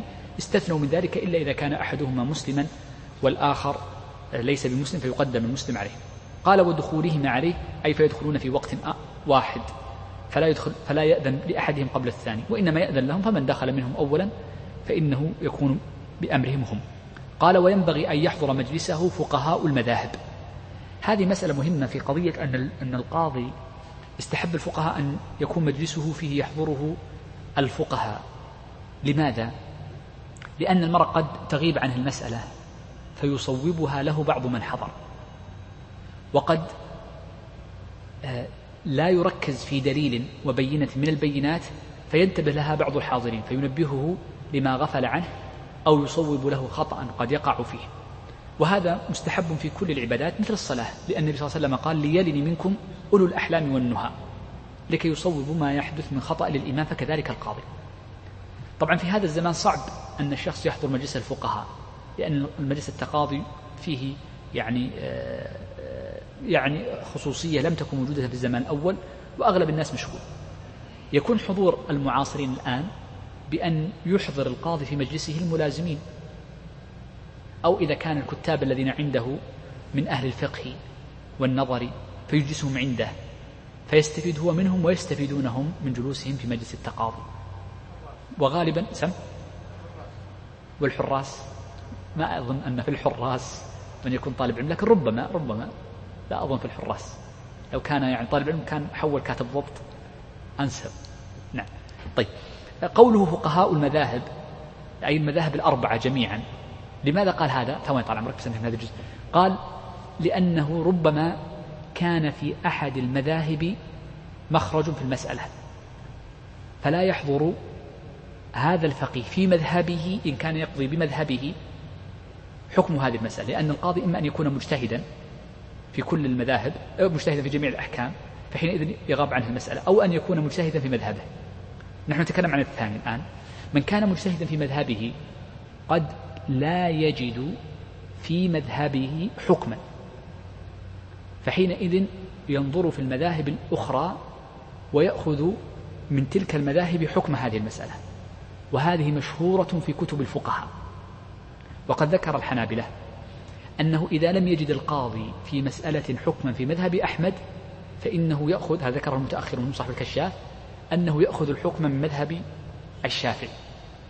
وذكر المالكية ذكرها ذلك الزرقاني في حاشيته على شرح خليل أن المالكي إذا لم يجد دليل حكما في المسألة فيأخذ قول الحنفي. كذا ذكروا وهكذا كل مذهب والشافعي ذكروا أيضا أنه يأخذ حكم الحنبلي. إذا لم يجد في مذهب الشافعية حكما وهكذا. فقد يوجد في كل مذهب يعني مسائل لا توجد. يعني أضرب لك مثال غير غير الأقضية. يعني آه الشاذروان. الشاذروان معروف الذي بجانب الكعبة. آه حطاب في مواهب الجليل مال لقول الرواية الثانية في مذهب أحمد أن الطواف على الشاذروان صحيح. فقال وقال بعض الحنابلة وهو ابن تيمية أنه يصح الطواف على الشاذروان وكأنه مال لذلك. إذا فقد يكون في بعض المذاهب يختار الفقيه أو القاضي حكما على خلاف مذهبه. طيب إذا هذه فائدة المذاهب الأربعة ووجودهم. قال ويشاورهم فيما أشكل عليه وتقدم ذلك. قال ويحرم القضاء وهو غضبان كثيرا. يقول المصنف لابد أن يكون غضبانا غضبا كثيرا لأن القضاء ثلاث لأن الغضب ثلاث درجات في ابتدائه وتوسطه وانتهائه. فأما الغضب في ابتدائه فإنه ما من امرئ إلا ويطرأ عليه الغضب. وخاصة إذا انتهكت محارم الله. فالقاضي إذا رأى من فجر أو شرب أو فجر بزنا ونحوه لا بد أن يغضب لانتهاك محارم الله عز وجل فهذا الغضب لا يضر في حكمه بل يصح حكمه. قال وهو غضبان كثيرا لأنه إذا غضب غضبا كثيرا انغلق عقله وكذلك الدرجة المتوسطة عند من يرى الأقسام الثلاثة. من يرى الأقسام الثلاثة فيرى أن الطبقة المتوسطة حكم حكم المغلق الذي انغلق عليه. قال أو حاقن أو حاقب كذلك. الحاقن والحاقب هو الذي يكون يعني آه، آه، يعني آه، إما ببول أو بغائط. قال أو في شدة جوع أو عطش أو هم أو ملل أو كسل أو نعاس أو برد مؤلم أو حر مزعج. هذه واضحة جدا. والدليل على الجميع أن النبي صلى الله عليه وسلم قال لا يقضي القاضي وهو غضبان. فيشمل كل ما كان في معناها لأن هذه الأمور جميعا تشغل الذهن وتبلل أو تبلبل الخاطر. قال وإن خالف فحكم على تلك الحالة السابقة. فأصاب الحق يعني حكم وكان حكمه صحيحا نفذ. نفذ حكمه. وإن لم يصب الحق بأن حكم حكما باطلا فإنه حينئذ لا ينفذ حكمه ويبطل حكمه يبطل مباشرة. وسنتكلم إن شاء الله في الدرس القادم عن قضية كيف يكون إبطال الحكم بإذن الله عز وجل. طيب لضيق الوقت. يقول ويحرم قبول رشوة وكذا هدية. الرشوة والهدية يحرم أخذهما. والفقهاء رحمه الله تعالى يقولون إن الفرق بين الرشوة والهدية يكون من جهتين. الجهة الأولى هي التي مشى عليها الفخر ابن تيمية وتبعه صاحب الإقناع. فقالوا إن الرشوة هي التي يتقدمها طلب من الذي يأخذها يعني الذي سوف يستلمها ويتعاطاها. إن طلبها فإنها تكون رشوة. وأما الهدية فهي التي تدفع إليه من غير طلب. إذا هذه الطريقة الأولى في التفريق بين الهدية وبين الرشوة. المعنى الثاني أو الطريقة الثانية أن بعضهم يقول إن الفرق بين الهدية والرشوة أن الرشوة أن يعطى لأجل العمل. كل من أعطي لأجل العمل فإنها رشوة. وأما من أعطي لأجل معنى غير العمل فإنها هدية. يعني قد يأتيك شخص ليس له أي غرض بالعمل وإنما أعطاك هدية مثل يأتيك شخص ويعطيك مسواك هذه تسمى هدية. إذا هذا الفرق بين الرشوة والهدية. طبعا والرشوة يقولون إنها قسمان. القسم الأول أن يرشو شخص آخر ليعطيه حقه فقط لتعطيني حقي. هذه تسمى رشوة. والنوع الثاني أن يبذل له المال ليجور في حكمه. فهذه قال عنها ابن مسعود هي كفر وليست رشوة. قال فإن الجور في الحكم كفر سحت ومن لم يحكم ما أنزل الله فأولئك هم الكافرون فأولئك هم الظالمون فأولئك هم الفاسقون. ثلاث آيات. وأما الرشوة فهو أن يعطى المال ليؤدي الحق الذي وجب عليه. إذا فكل من كان صاحب عمل يعني موظف وظيفة عامة فأعطي مالا لأجل وظيفته لأجل أن يؤدي هذا العمل. فإنها تسمى رشوة. ما لم يكن طبعا هذا المال من بيت مال المسلمين. هذه قاعدة. كل من أخذ مالا في مقابل عمله فإنها رشوة. أنا مدرس؟ قالوا لن قلت لن أدرس حتى تعطوني أيها الطلاب مالا. هذه رشوة. فإن قلت لن أنجحك إلا بمال هذا أعوذ بالله سحت كما عبر ابن ابن مسعود رضي الله عنه. طيب.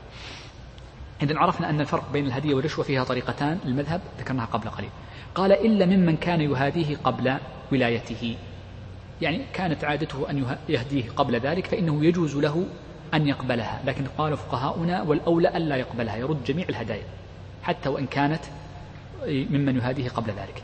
قال إذا لم تكن له حكومة فإن كانت له حكومة فإنه يحرم أخذها. إذا يجوز له أن يقبل الهدية بشرطين. الشرط الأول أن يكون قد هاداه قبل توليته القضاء والشرط الثاني أن يكون لا حكومة له عنده. وهنا مسألة وأريد أن تنتبهوا لها. القاضي ينظر له نظر أو ينظر له نظرا أشد من نظر غيره فقد يتساهل في قبول هدية. بل قد يتساهل بعض القضاة فيكون وكيلا في صدقة. ثم بعد ذلك يأتي هذا الذي بذل له المال أو خصمه. فيقول إن القاضي قد أخذ من هذا المال من هذا الشخص مالا أو أخذ منه هدية. كيف وقد قيل؟ فينتشر بين الناس ويظهر الشيك أو يأتي الشهود فيشهدون. وقد وجد ذلك. وكان ذلك سببا في الإضرار ببعض القضاة. ولذلك فإن الفقهاء لما منعوا القاضي من قبول الهدية كان في ذلك حفظ لعرضه وحفظ لحكمه حفظ لعرضه وحفظ لحكمه إن جار لكن قد يكون عدلا ولا يتأثر بالهدية لكنه آه، سوف يتأثر ب آه، عرضه يتأثر بقبول الهدية. والحقيقة أن كل من أعطى غيره هدية لا بد وأن يعني كما يقول عنده في اللهجة العامية أعط اليد تستحي العين لا بد أن يستحي. وقد رأيت بعيني أحد المشايخ قديم هذا الكلام جدا من أكثر من 25 سنة في مجلس التقاضي لما دخل عليه رجل يعطيه الصدقات فقط يعطيه الصدقات يعني هو يكون القاضي وكيل في توزيع الصدقات قام له القاضي وهش وبش. إذا النفس البشرية تميل تميل. فلذلك القاضي يجب أن يحتاط في قبول هدية وقد أدركت من مشايخنا رحمه الله تعالى من لا يقبل التمرة وأعرفه بعينه عليه رحمة الله. توفي قديم. لا يقبل التمرة. تهدى له التمرة يرفض أن يأخذها. لكنه من باب المجاملة إذا أعطاه أحد الموظفين تمر جعلها للموظفين لا يأكل تمرة واحدة. لا يدخل بيته ولا جوفه منها تمرة. وذكر هذا الشيخ من أعظم الذكر وأجله وأعلى. ولذلك دائما الشخص يحتاط وخاصة إذا كان قد ولي القضاء. يحتاط.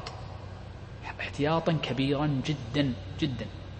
ولذلك أنا أؤكد على هذه المسألة لأن بعض الإخوان وخاصة يعني قد يكون يعني فترة الشباب لم يعتد الآن كان طالبا ثم مباشرة أصبح قاضيا قد لا يعتد على هذا الأمر. يجب أن الشخص يحتاط في قبول هدية حفظا لعرضه ولدينه ولحكمه وغير ذلك من الأمور. وبينه وبين الله عز وجل أشياء يجب أن تكون سريرته فيها واضحة. نعم. سم. ها؟ ولا قلم. ما يقبل تمرة حتى يا شيخ. جميع الهدايا. ولو قلت. ولو قلت. ولو قلت. طيب. لا أعلم. لا أعلم. تذكر شيء يا شيخ؟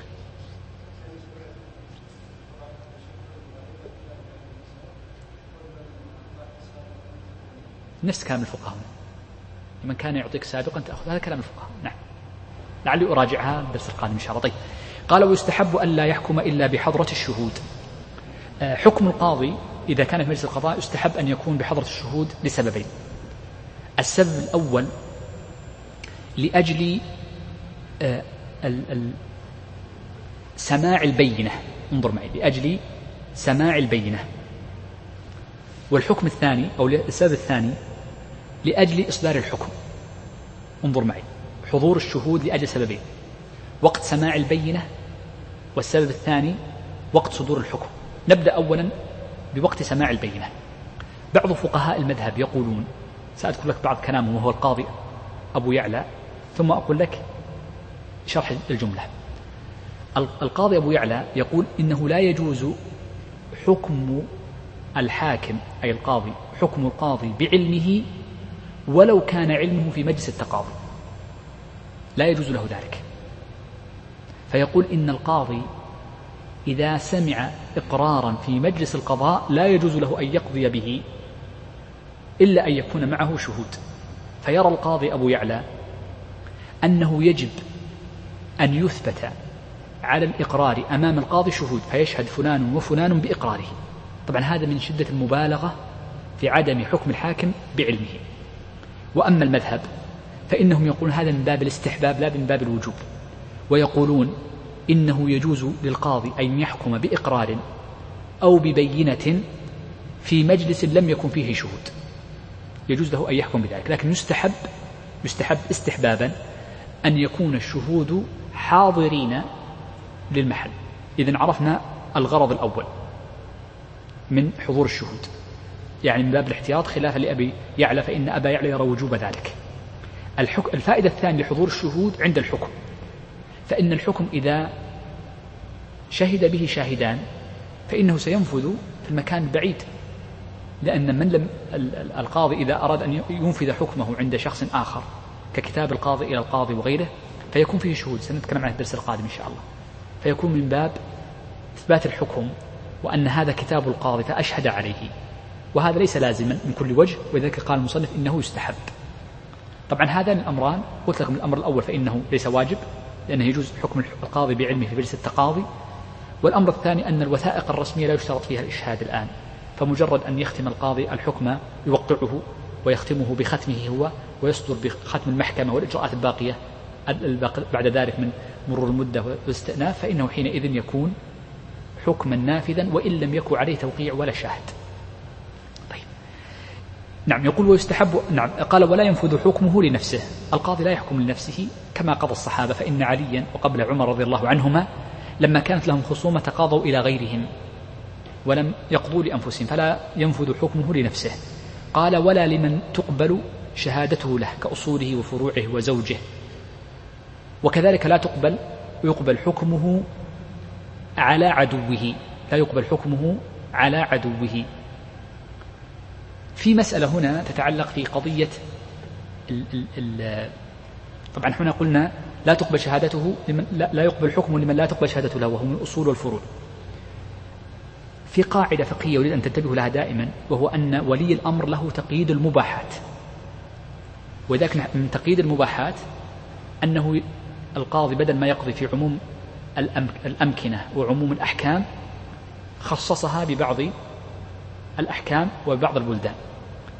القضاء عندنا الآن أن القاضي لا يجوز حكمه ولا ينفذ إلا برضا الخصم الطرف الثاني فيما لو قضى لا يجوز له أن يقضي لشخص يعني من من من من الجهات الأربع.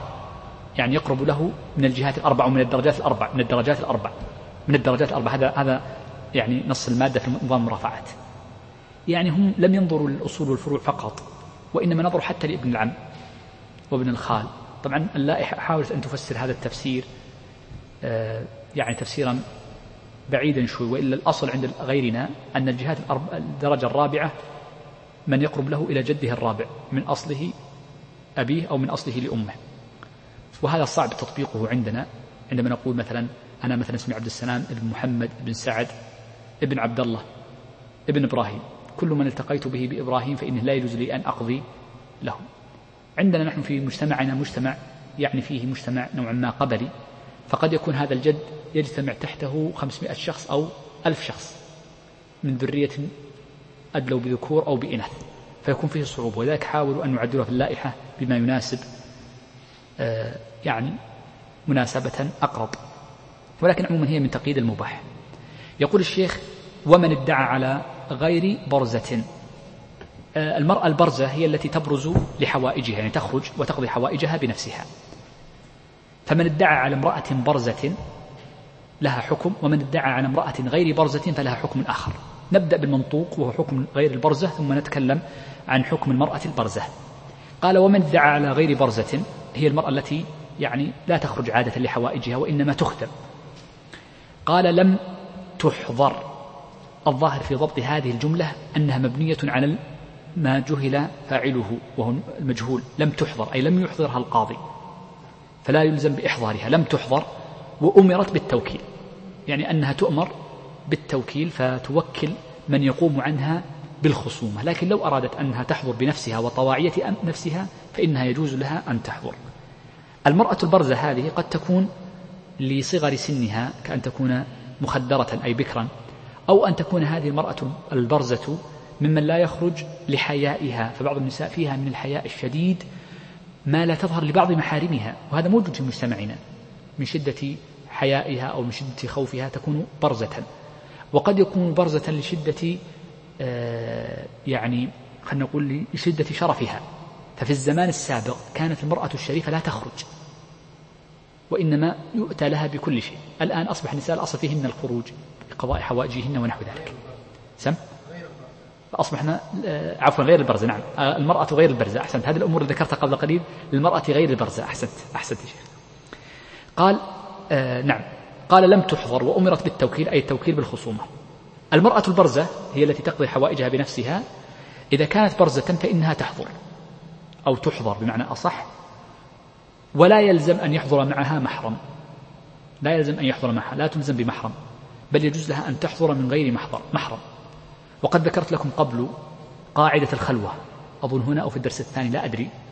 إحنا قلنا قاعدة الخلوة أن الخلوة تنتفي بأشياء باتفاق وبأشياء بلا اتفاق. تنتفي الخلوة أول شيء بأحد أمرين.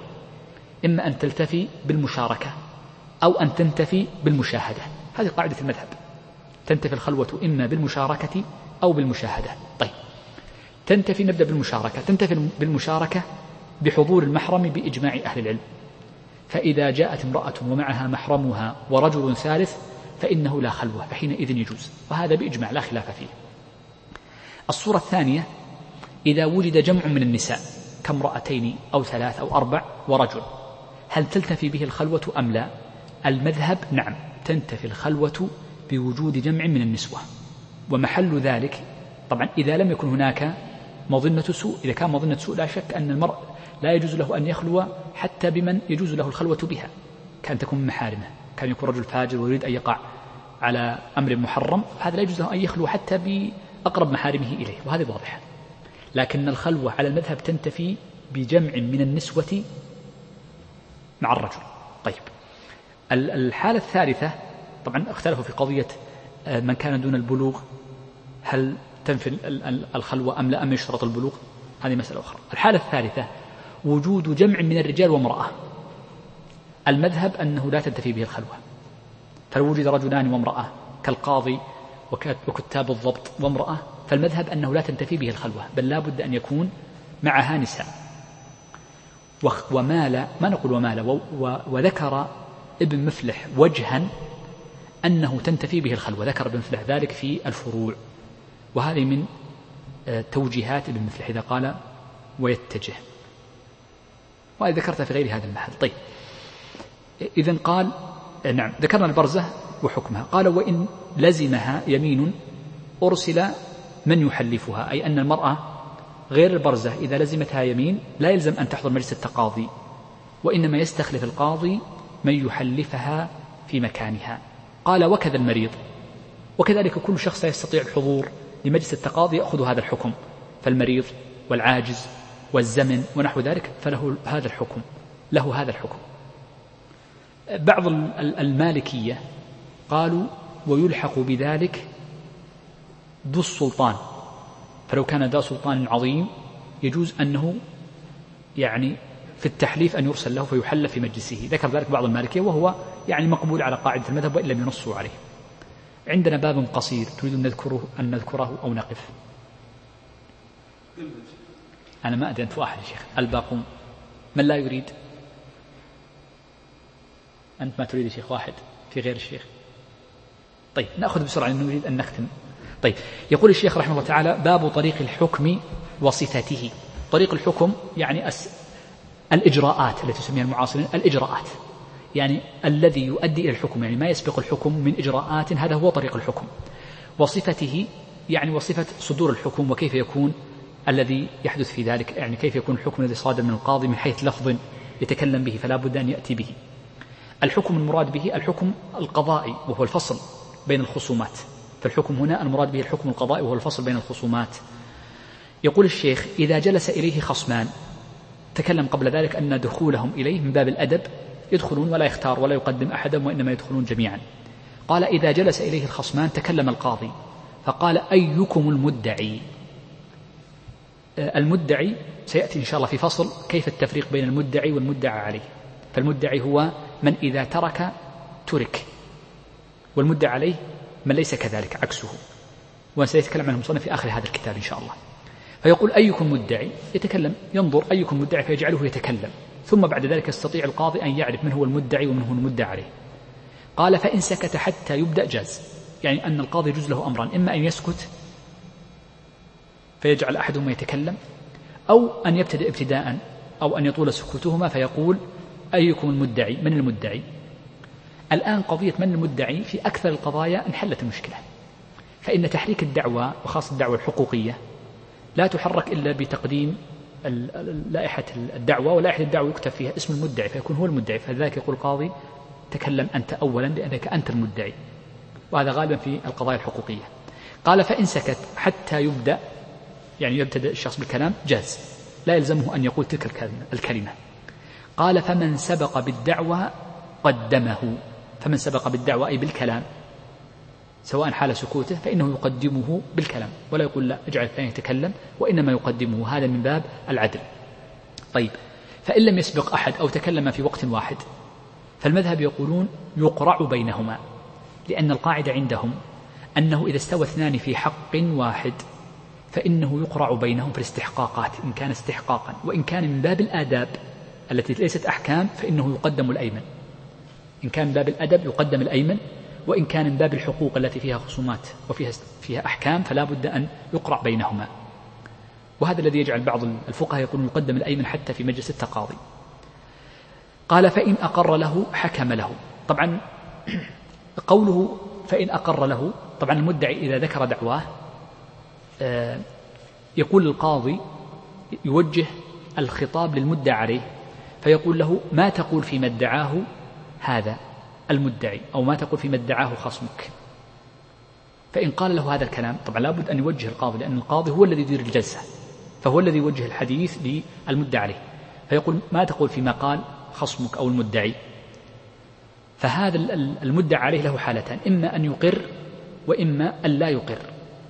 فإن أقر قال حكم له عليه يعني أنه يقر له بالحق فيقول نعم هذا الحق له فحينئذ يحكم به ولا يحتاج أن ينظر في البينات انتهت القضية لأن الإقرار بين كحكم له حكم البينة وإن كان يعني يختلف عن الشهادة الشهود يحكم به مباشرة. قال وإن أنكر إذا لم يقر المدعي عليه له حالتان إما أن ينكر يقول لا ليس لي له شيء. وإما أن يسكت. وإما أن يسكت. السكوت لم يتكلم عنه المصنف وإنما ذكر الإنكار فقط. والفقهاء يقولون إذا سكت فلم يقر ولم ينكر سكت. قال ما لن أتكلم؟ فإنه حينئذ يحبسه القاضي ليقر أو ينكر. فإن امتنع حكم عليه بالنكول. طبعا بعد مرور يعني إجراء طويل. سنذكره إن شاء الله فيه عندما نتكلم ننتهي من كلمة الإنكار كاملة. قال فإن أنكر. الإنكار يكون لأمرين. إنكار للمدعى به وإنكار لسببه. شوف الإنكار لأمرين. كأن يقول أقرضته ألفا. المدعى به ألف. سببه القرض. فإن أنكر القرض وأنكر الألف إذن قد أنكر السنتين. فإن أقر بأحدهما فإنه يكون قد تجزأ إقراره. ونحن نقبل التجزؤ بالإقرار. نقول نعم أقرضني لكني ليست ألف خمسمائة. فنقول يقبل بالخمسمائة. أو يقول أقرضني ولكنني رددتها إليه. فدعوى رددتها إليه يحتاج إلى إثبات. وهكذا. إذا لما نقول أنكر ينكر المدعى به وينكر سببه. هذا المقصود هنا كلام المصنف. فإن أنكر أحدهما دون الثاني فهذا لها إجراؤها المختلف. قال وإن أنكر أي المدعى عليه. قال القاضي قال المدعي أي قال القاضي للمدعي إن كان لك بينة فأحضرها إن شئت. فيقول إن كانت لك بينة أحضرها. آه لماذا قالوا لا بد القاضي أن يقول له ذلك؟ قالوا لأن البينة كما سيأتي بعد قليل لا يصح أن تسمع ولا تقبل البينة إلا إذا أذن الحاكم بها. فكل بينة لا يأذن الحاكم بها فإنها لا تقبل. هذه قاعدة عندنا. إذن آه البينة خذوا هذه القاعدة المهمة. الأصل عند الفقهاء أن البينة لا تسمع إلا بشرطين. الشرط الأول أن تسبقها دعوى. والشرط الثاني أن يأذن بها الحاكم أو القاضي فيطلبها ابتداء. فالبينة قبل طلبها فإنها لا تسمع. طبعا استثني من ذلك صور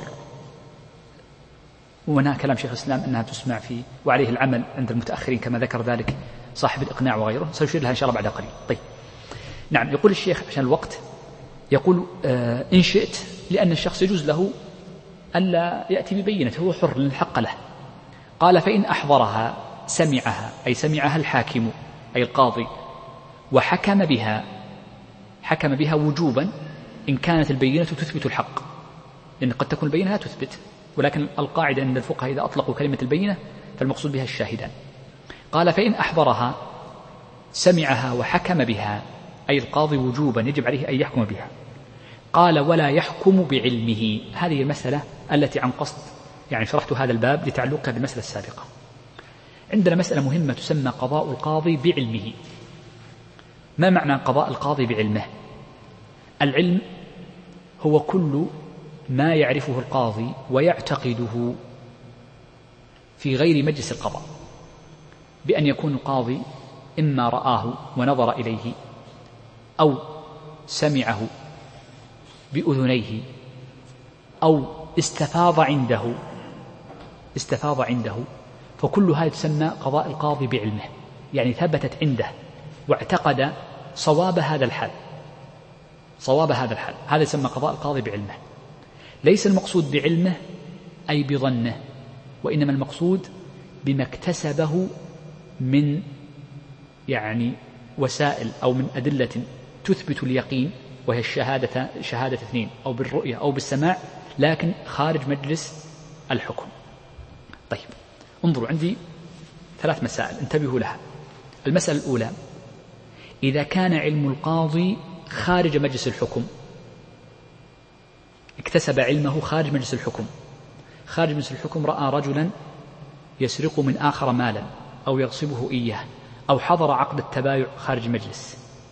فلما حضر مجلس التقاضي جاء المدعي فقال لا بينة عندي.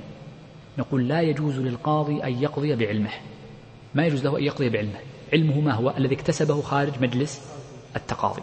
لا نقصد بالعلم الظن وإنما نقصد به القطع واليقين. الحالة الثانية أن يكون علمه قد اكتسبه في مجلس التقاضي. هذه ذكرتها قبل قليل عن القاضي أبي يعلى. إن كان علمه قد اكتسبه في مجلس التقاضي يجوز قضاؤه بعلمه لأن العلم اكتسبه في مجلس التقاضي. خلافا للقاضي أبي يعلى فإنه يقول لا يجوز له ذلك بل يجب أن يحضر سماع البينة من الإقرار والشهود اثنان من الشهود فيحضرون معه لكي لا يتهم القاضي. إذا هذه الصورة الثانية. الصورة الثالثة إذا كان القاضي قد اكتسب علما خارج مجلس القضاء قلنا له لا يجوز له أن يحكم بعلمه. طيب هل يجوز له أن يحكم بخلاف علمه؟ نقول بإجماع أهل العلم لا يجوز أن يحكم بخلاف علمه.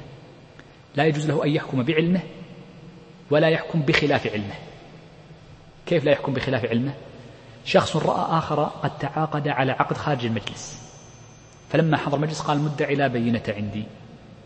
وهذا قال أنا مستعد أن أحلف اليمين يمين النفي.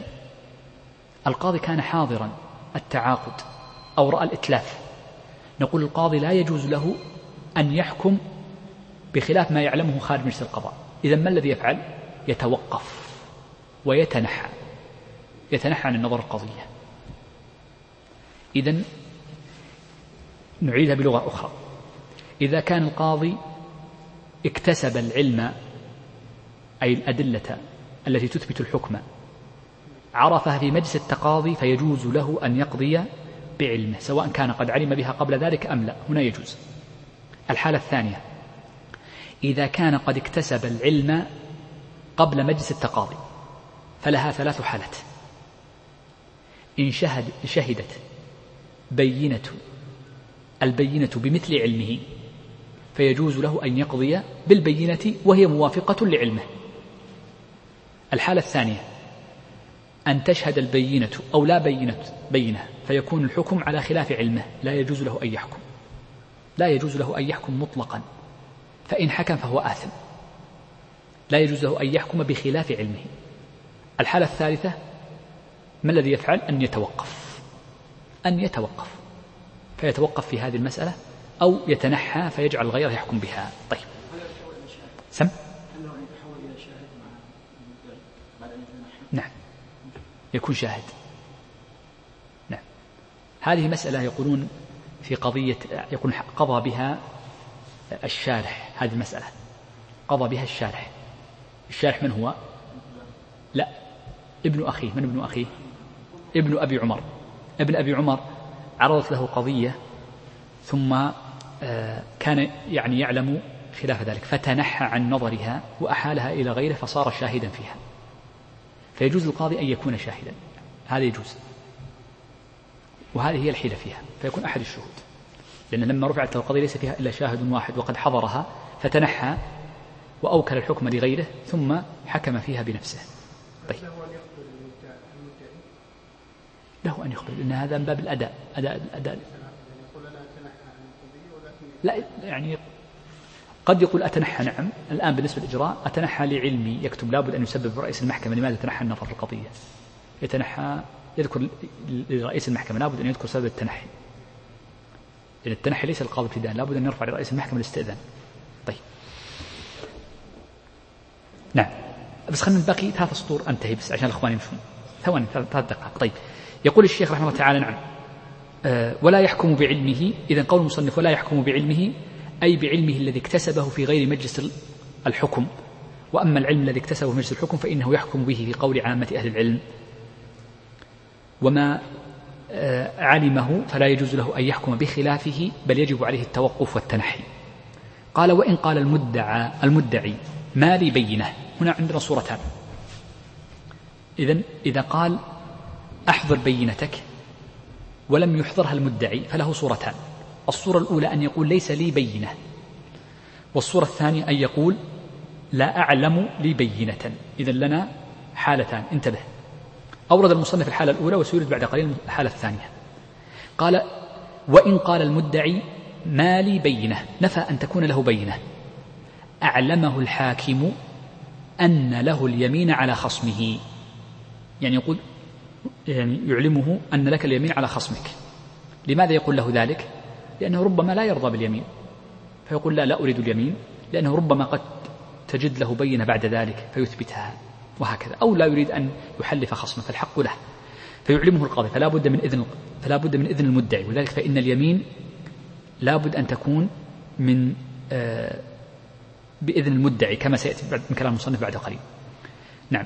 قال أعلمه القاضي أن له اليمين على خصمه على صفة جوابه. يعني أن اليمين التي يتكلم بها الخصم تكون على صفة الجواب ولذلك لا يجوز فيها استثناء ولا يجوز فيها تورية ولا يجوز فيها مخالفة لللفظ فيكون الجواب على قدر السؤال أو على قدر الدعوة التي جاءت. قال فإن سأله أي سأل المدعي القاضي فإن سأله إحلافه يعني القاضي هو الذي يحلف ليس المدعي. فإن سأله إحلافه أحلفه. يعني قال له احلف اليمين على صفة الجواب. وخلى سبيله لا يبقى عليه شيء. هذا إن حلف إن حلف طبعا. آه طبعا إن خلى سبيله حينئذ يصبح هذا الرجل برئت ذمته ولا يعني يدعى في نفس الدعوة مرة, مرة أخرى. لماذا؟ لأن المدعي نفى أن له بينة مطلقا. وهذا الرجل قد حلف على أن الحق ليس للمدعي فحينئذ لا يستدعى ثانيا ولا يتم تحليفه مرة أخرى. يقول الشيخ ولا يعتد بيمينه قبل مسألة المدعي. اليمين لا تقبل إلا بشرطين. الشرط الأول أنه لا بد من سؤال المدعي يعني لا بد أن المدعي أن يطلبها وأن يكون طلبه إياها اختيارا وطوعا. وهذه كلمة قول المصنف قبل مسألة المدعي. الشرط الثاني أنه لا بد أن يأذن الحاكم بها. فكل يمين ولو كانت في مجلس التقاضي لم يأذن الحاكم بها فإنها لا تصح. ولم يقولوا إنه يشترط أن تكون أمام القاضي لجواز الاستخلاف في سماع اليمين مثل ما سبق في غير في غير البرزة ثم بدأ المصنف رحمه الله تعالى يذكر إحنا ما زلنا في الحالة الأولى إذا نكل ما الذي يحدث؟ قال وإن نكل أي المدعى عليه قضى عليه يعني قضى عليه القاضي يقضي بنكوله. فيقول أي فيقول القاضي إن حلفت وإلا قضيت عليك فإن لم يحلف قضى عليه. انظروا معي هذه مسألة من أهم المسائل. هذه المسألة تسمى النكول والقضاء بالنكول. ما معنى النكول؟ النكول معناه أن الشخص توجه له اليمين للنفي ثم إذا وجهت له اليمين خاصة في النفي أصل اليمين تكون في حق المدة عليه على ظاهر المذهب. تكلمنا عنها في الدرس قبل أمس أو أمس. فإن اليمين إذا اتجهت للمدعى عليه لأجل النفي. فامتنع من أداء اليمين. نكل إما صريحا أو بإطالة السكوت. رفض أن يحلف. رفض السكوت. فمشهور المذهب أنه أن اليمين لا ترد إلى المدعي وإنما يقضى بالنكول ابتداء. هذا هو مشهور المذهب المعتمد عند أغلب فقهاء المذهب. وهناك رواية ثانية يعتمدها كثير من المتأخرين أنه تنقل اليمين إلى المدعي. والشيخ تقي الدين طبعا له رأي فيرى التفصيل بين حالة وحالة. فإن كان جانب المدعي أقوى تنقل له اليمين وإلا فلا. وهذا ليس محله ذكر رأي الشيخ تقي الدين. إذا عرفنا هذه المسألة وهي قضية أن المذهب لا ينقلون اليمين وإنما يحكمون بالنكول. طيب هذه المسألة الأولى. المسألة الثانية عندنا أن النكول على المذهب هو كإقامة البينة. وليس كالإقرار. شوف الفرق. أن النكول عن اليمين كإقامة البينة كأنه شاهدان أثبتا الحق. وليس كالإقرار. لأن هذه المسألة يترتب عليها أشياء. يترتب على إذا قلنا إنها إقرار أن النكول إقرار يترتب عليه مسائل. سيأتي إن شاء الله باب الإقرار. آه، ما الفرق بين الإقرار والبينة التي هي الشهود في قضية الإثبات؟ وسيأتي إن شاء الله في محله عشان انتهى الوقت من ربع ساعة. طيب. آه، استثنوا من ذلك صورة واحدة وهو المفلس. فإن المفلس لحظ غيره يعني الذي حجر عليه لحظ غيره إذا نكل عن اليمين فثبت الحق عليه صارت كالإقرار. وما كان كالإقرار مر معنا في باب الفلس أنه يثبت له أحكام خاصة به. طيب. قال فيقول إن حلفت وإلا قضيت عليك. يعني هذه العبارة قوله فيقول الفقهاء استحبوا فيها أمرين. استحبوا أن يقول هذه العبارة أن يقول له القاضي هذه العبارة. والأمر الثاني استحبوا أن يكررها ثلاثا. هذه عبارة التنقيح ومن مشى من المتأخرين. قالوا يستحب المصنف هنا لم يقل يستحب ولم يقل إنه يسن. لأن المصنف ذكر في حواشي التنقيح أن في استحباب ذلك أو سنيته نظر وإنما هو جائز. فإن القاضي يجوز له أن يقضي من غير بالنكول من غير أن يقول إن حلفت وإلا قضيت عليك. وإنما هو من أمر المباحات. لأن المصنف في حواشي التنقيح نقل قبلها أن القول بسنية فعل من غير ورود نص به لا يجوز وإنما تقول ندب إذا وجدت مصلحة. فرق بين الندب وبين السنية. طيب. قال وإن لم يحلف قضى عليه. فإن لم يحلف قضى عليه هذه تكلمنا عنها قبل قليل. قال فإن حلف المنكر ثم أحضر المدعي بينة حكم بها. هذه هي الصورة الثانية. وهي إذا قال المدعي لا أعلم لي بينة. إذا قال المدعي لا أعلم لي بينة. ما عندي بينة. لم ينفي. وإنما قال لا أعلم لي بينة. ثم بعد ذلك أتى بها. فإن حلف المنكر يعني قبل أن لما قال لا أعلم لي بينة ثم حلف المنكر ثم أحضر المدعي بعد ذلك بينته فإن القاضي يحكم بها. بخلاف ما لو قال ليست لي بينة فإن البينة هناك لا تسمع. لأنه نفى البينة كذب نفسه. والشخص قال كلمة في دعواه ثم أكذب نفسه. هذا من باب التكذيب. هذا كلام الفقهاء. الحقيقة من باب القضاء عندنا الآن أغلب الناس لا يعرف يعني قد يعبر يعني ما عندي شهود بقصد أنه لا أعلم أن لي شهودا. فقد يكون استخدام بعض الناس للنفي بمعنى نفي العلم وهذا موجود. ولذلك فإن وقوف الفقهاء عند هذه الدلالات اللفظية قد يكون مقبولا ممن يعرف دلالتها. ولكن يعني بالذات الدعاوى التي تكون الترافع مباشرة من غير وكيل بالخصومة في الغالب أنهم يعني يتساهلون في الألفاظ. فقد يقال يتجوز في هذه الألفاظ بعض الشيء. آخر جملة وينتهي درسنا؟ قال وإن لم ولم تكن ولم تكن اليمين مزيلة للحق. يعني أنه اليمين لا تزيل الحق إلا إذا كان هو الذي ناقض نفسه. فإن المدعي قال ليست لي بينة ثم أحضر البينة فهذا تناقض من نفسه. فاليمين هنا لا تزيل الحق ولا تسقط اليمين حقا ثابتا مطلقا لأنها بمثابة البينة وليست كمثابة الإقرار. كونها كالبين الشهود إذا عارضت البينة بينة أخرى فتكون من باب تعارض البينات. النكول زين هذه بينة وعارضتها بينة أخرى فيكون باب تعارض البينات. وإذا تعارضت البينات يعني لا أدري هل سنتكلم عنها أم لا فالمذهب أنها تقدم بينة الخارج. زين هذا مفردات المذهب وهو الذي يعني آه، أو, أو الداخل الذي هو المدعي دائما تقدم بينته سيتكلم عن إن شاء الله تعارض البينات في محلها إن شاء الله. بذلك نكون إذا عرفنا أهم مسألة في قضية لماذا جعلنا الإنكار بينة ولم نجعلها إقرارا بحيث أنه إذا عرضتها يعني بينة أخرى فلا يقدم الإقرار عليها. هذه من أهم المسائل وستأتي مسائل أخرى إن شاء الله في محلها. وصلى الله وسلم وبارك على نبينا محمد وانتهى الدرس. اعذروا الإطالة اليوم أخذنا ثلاث صفحات. لأن نريد أن نمشي.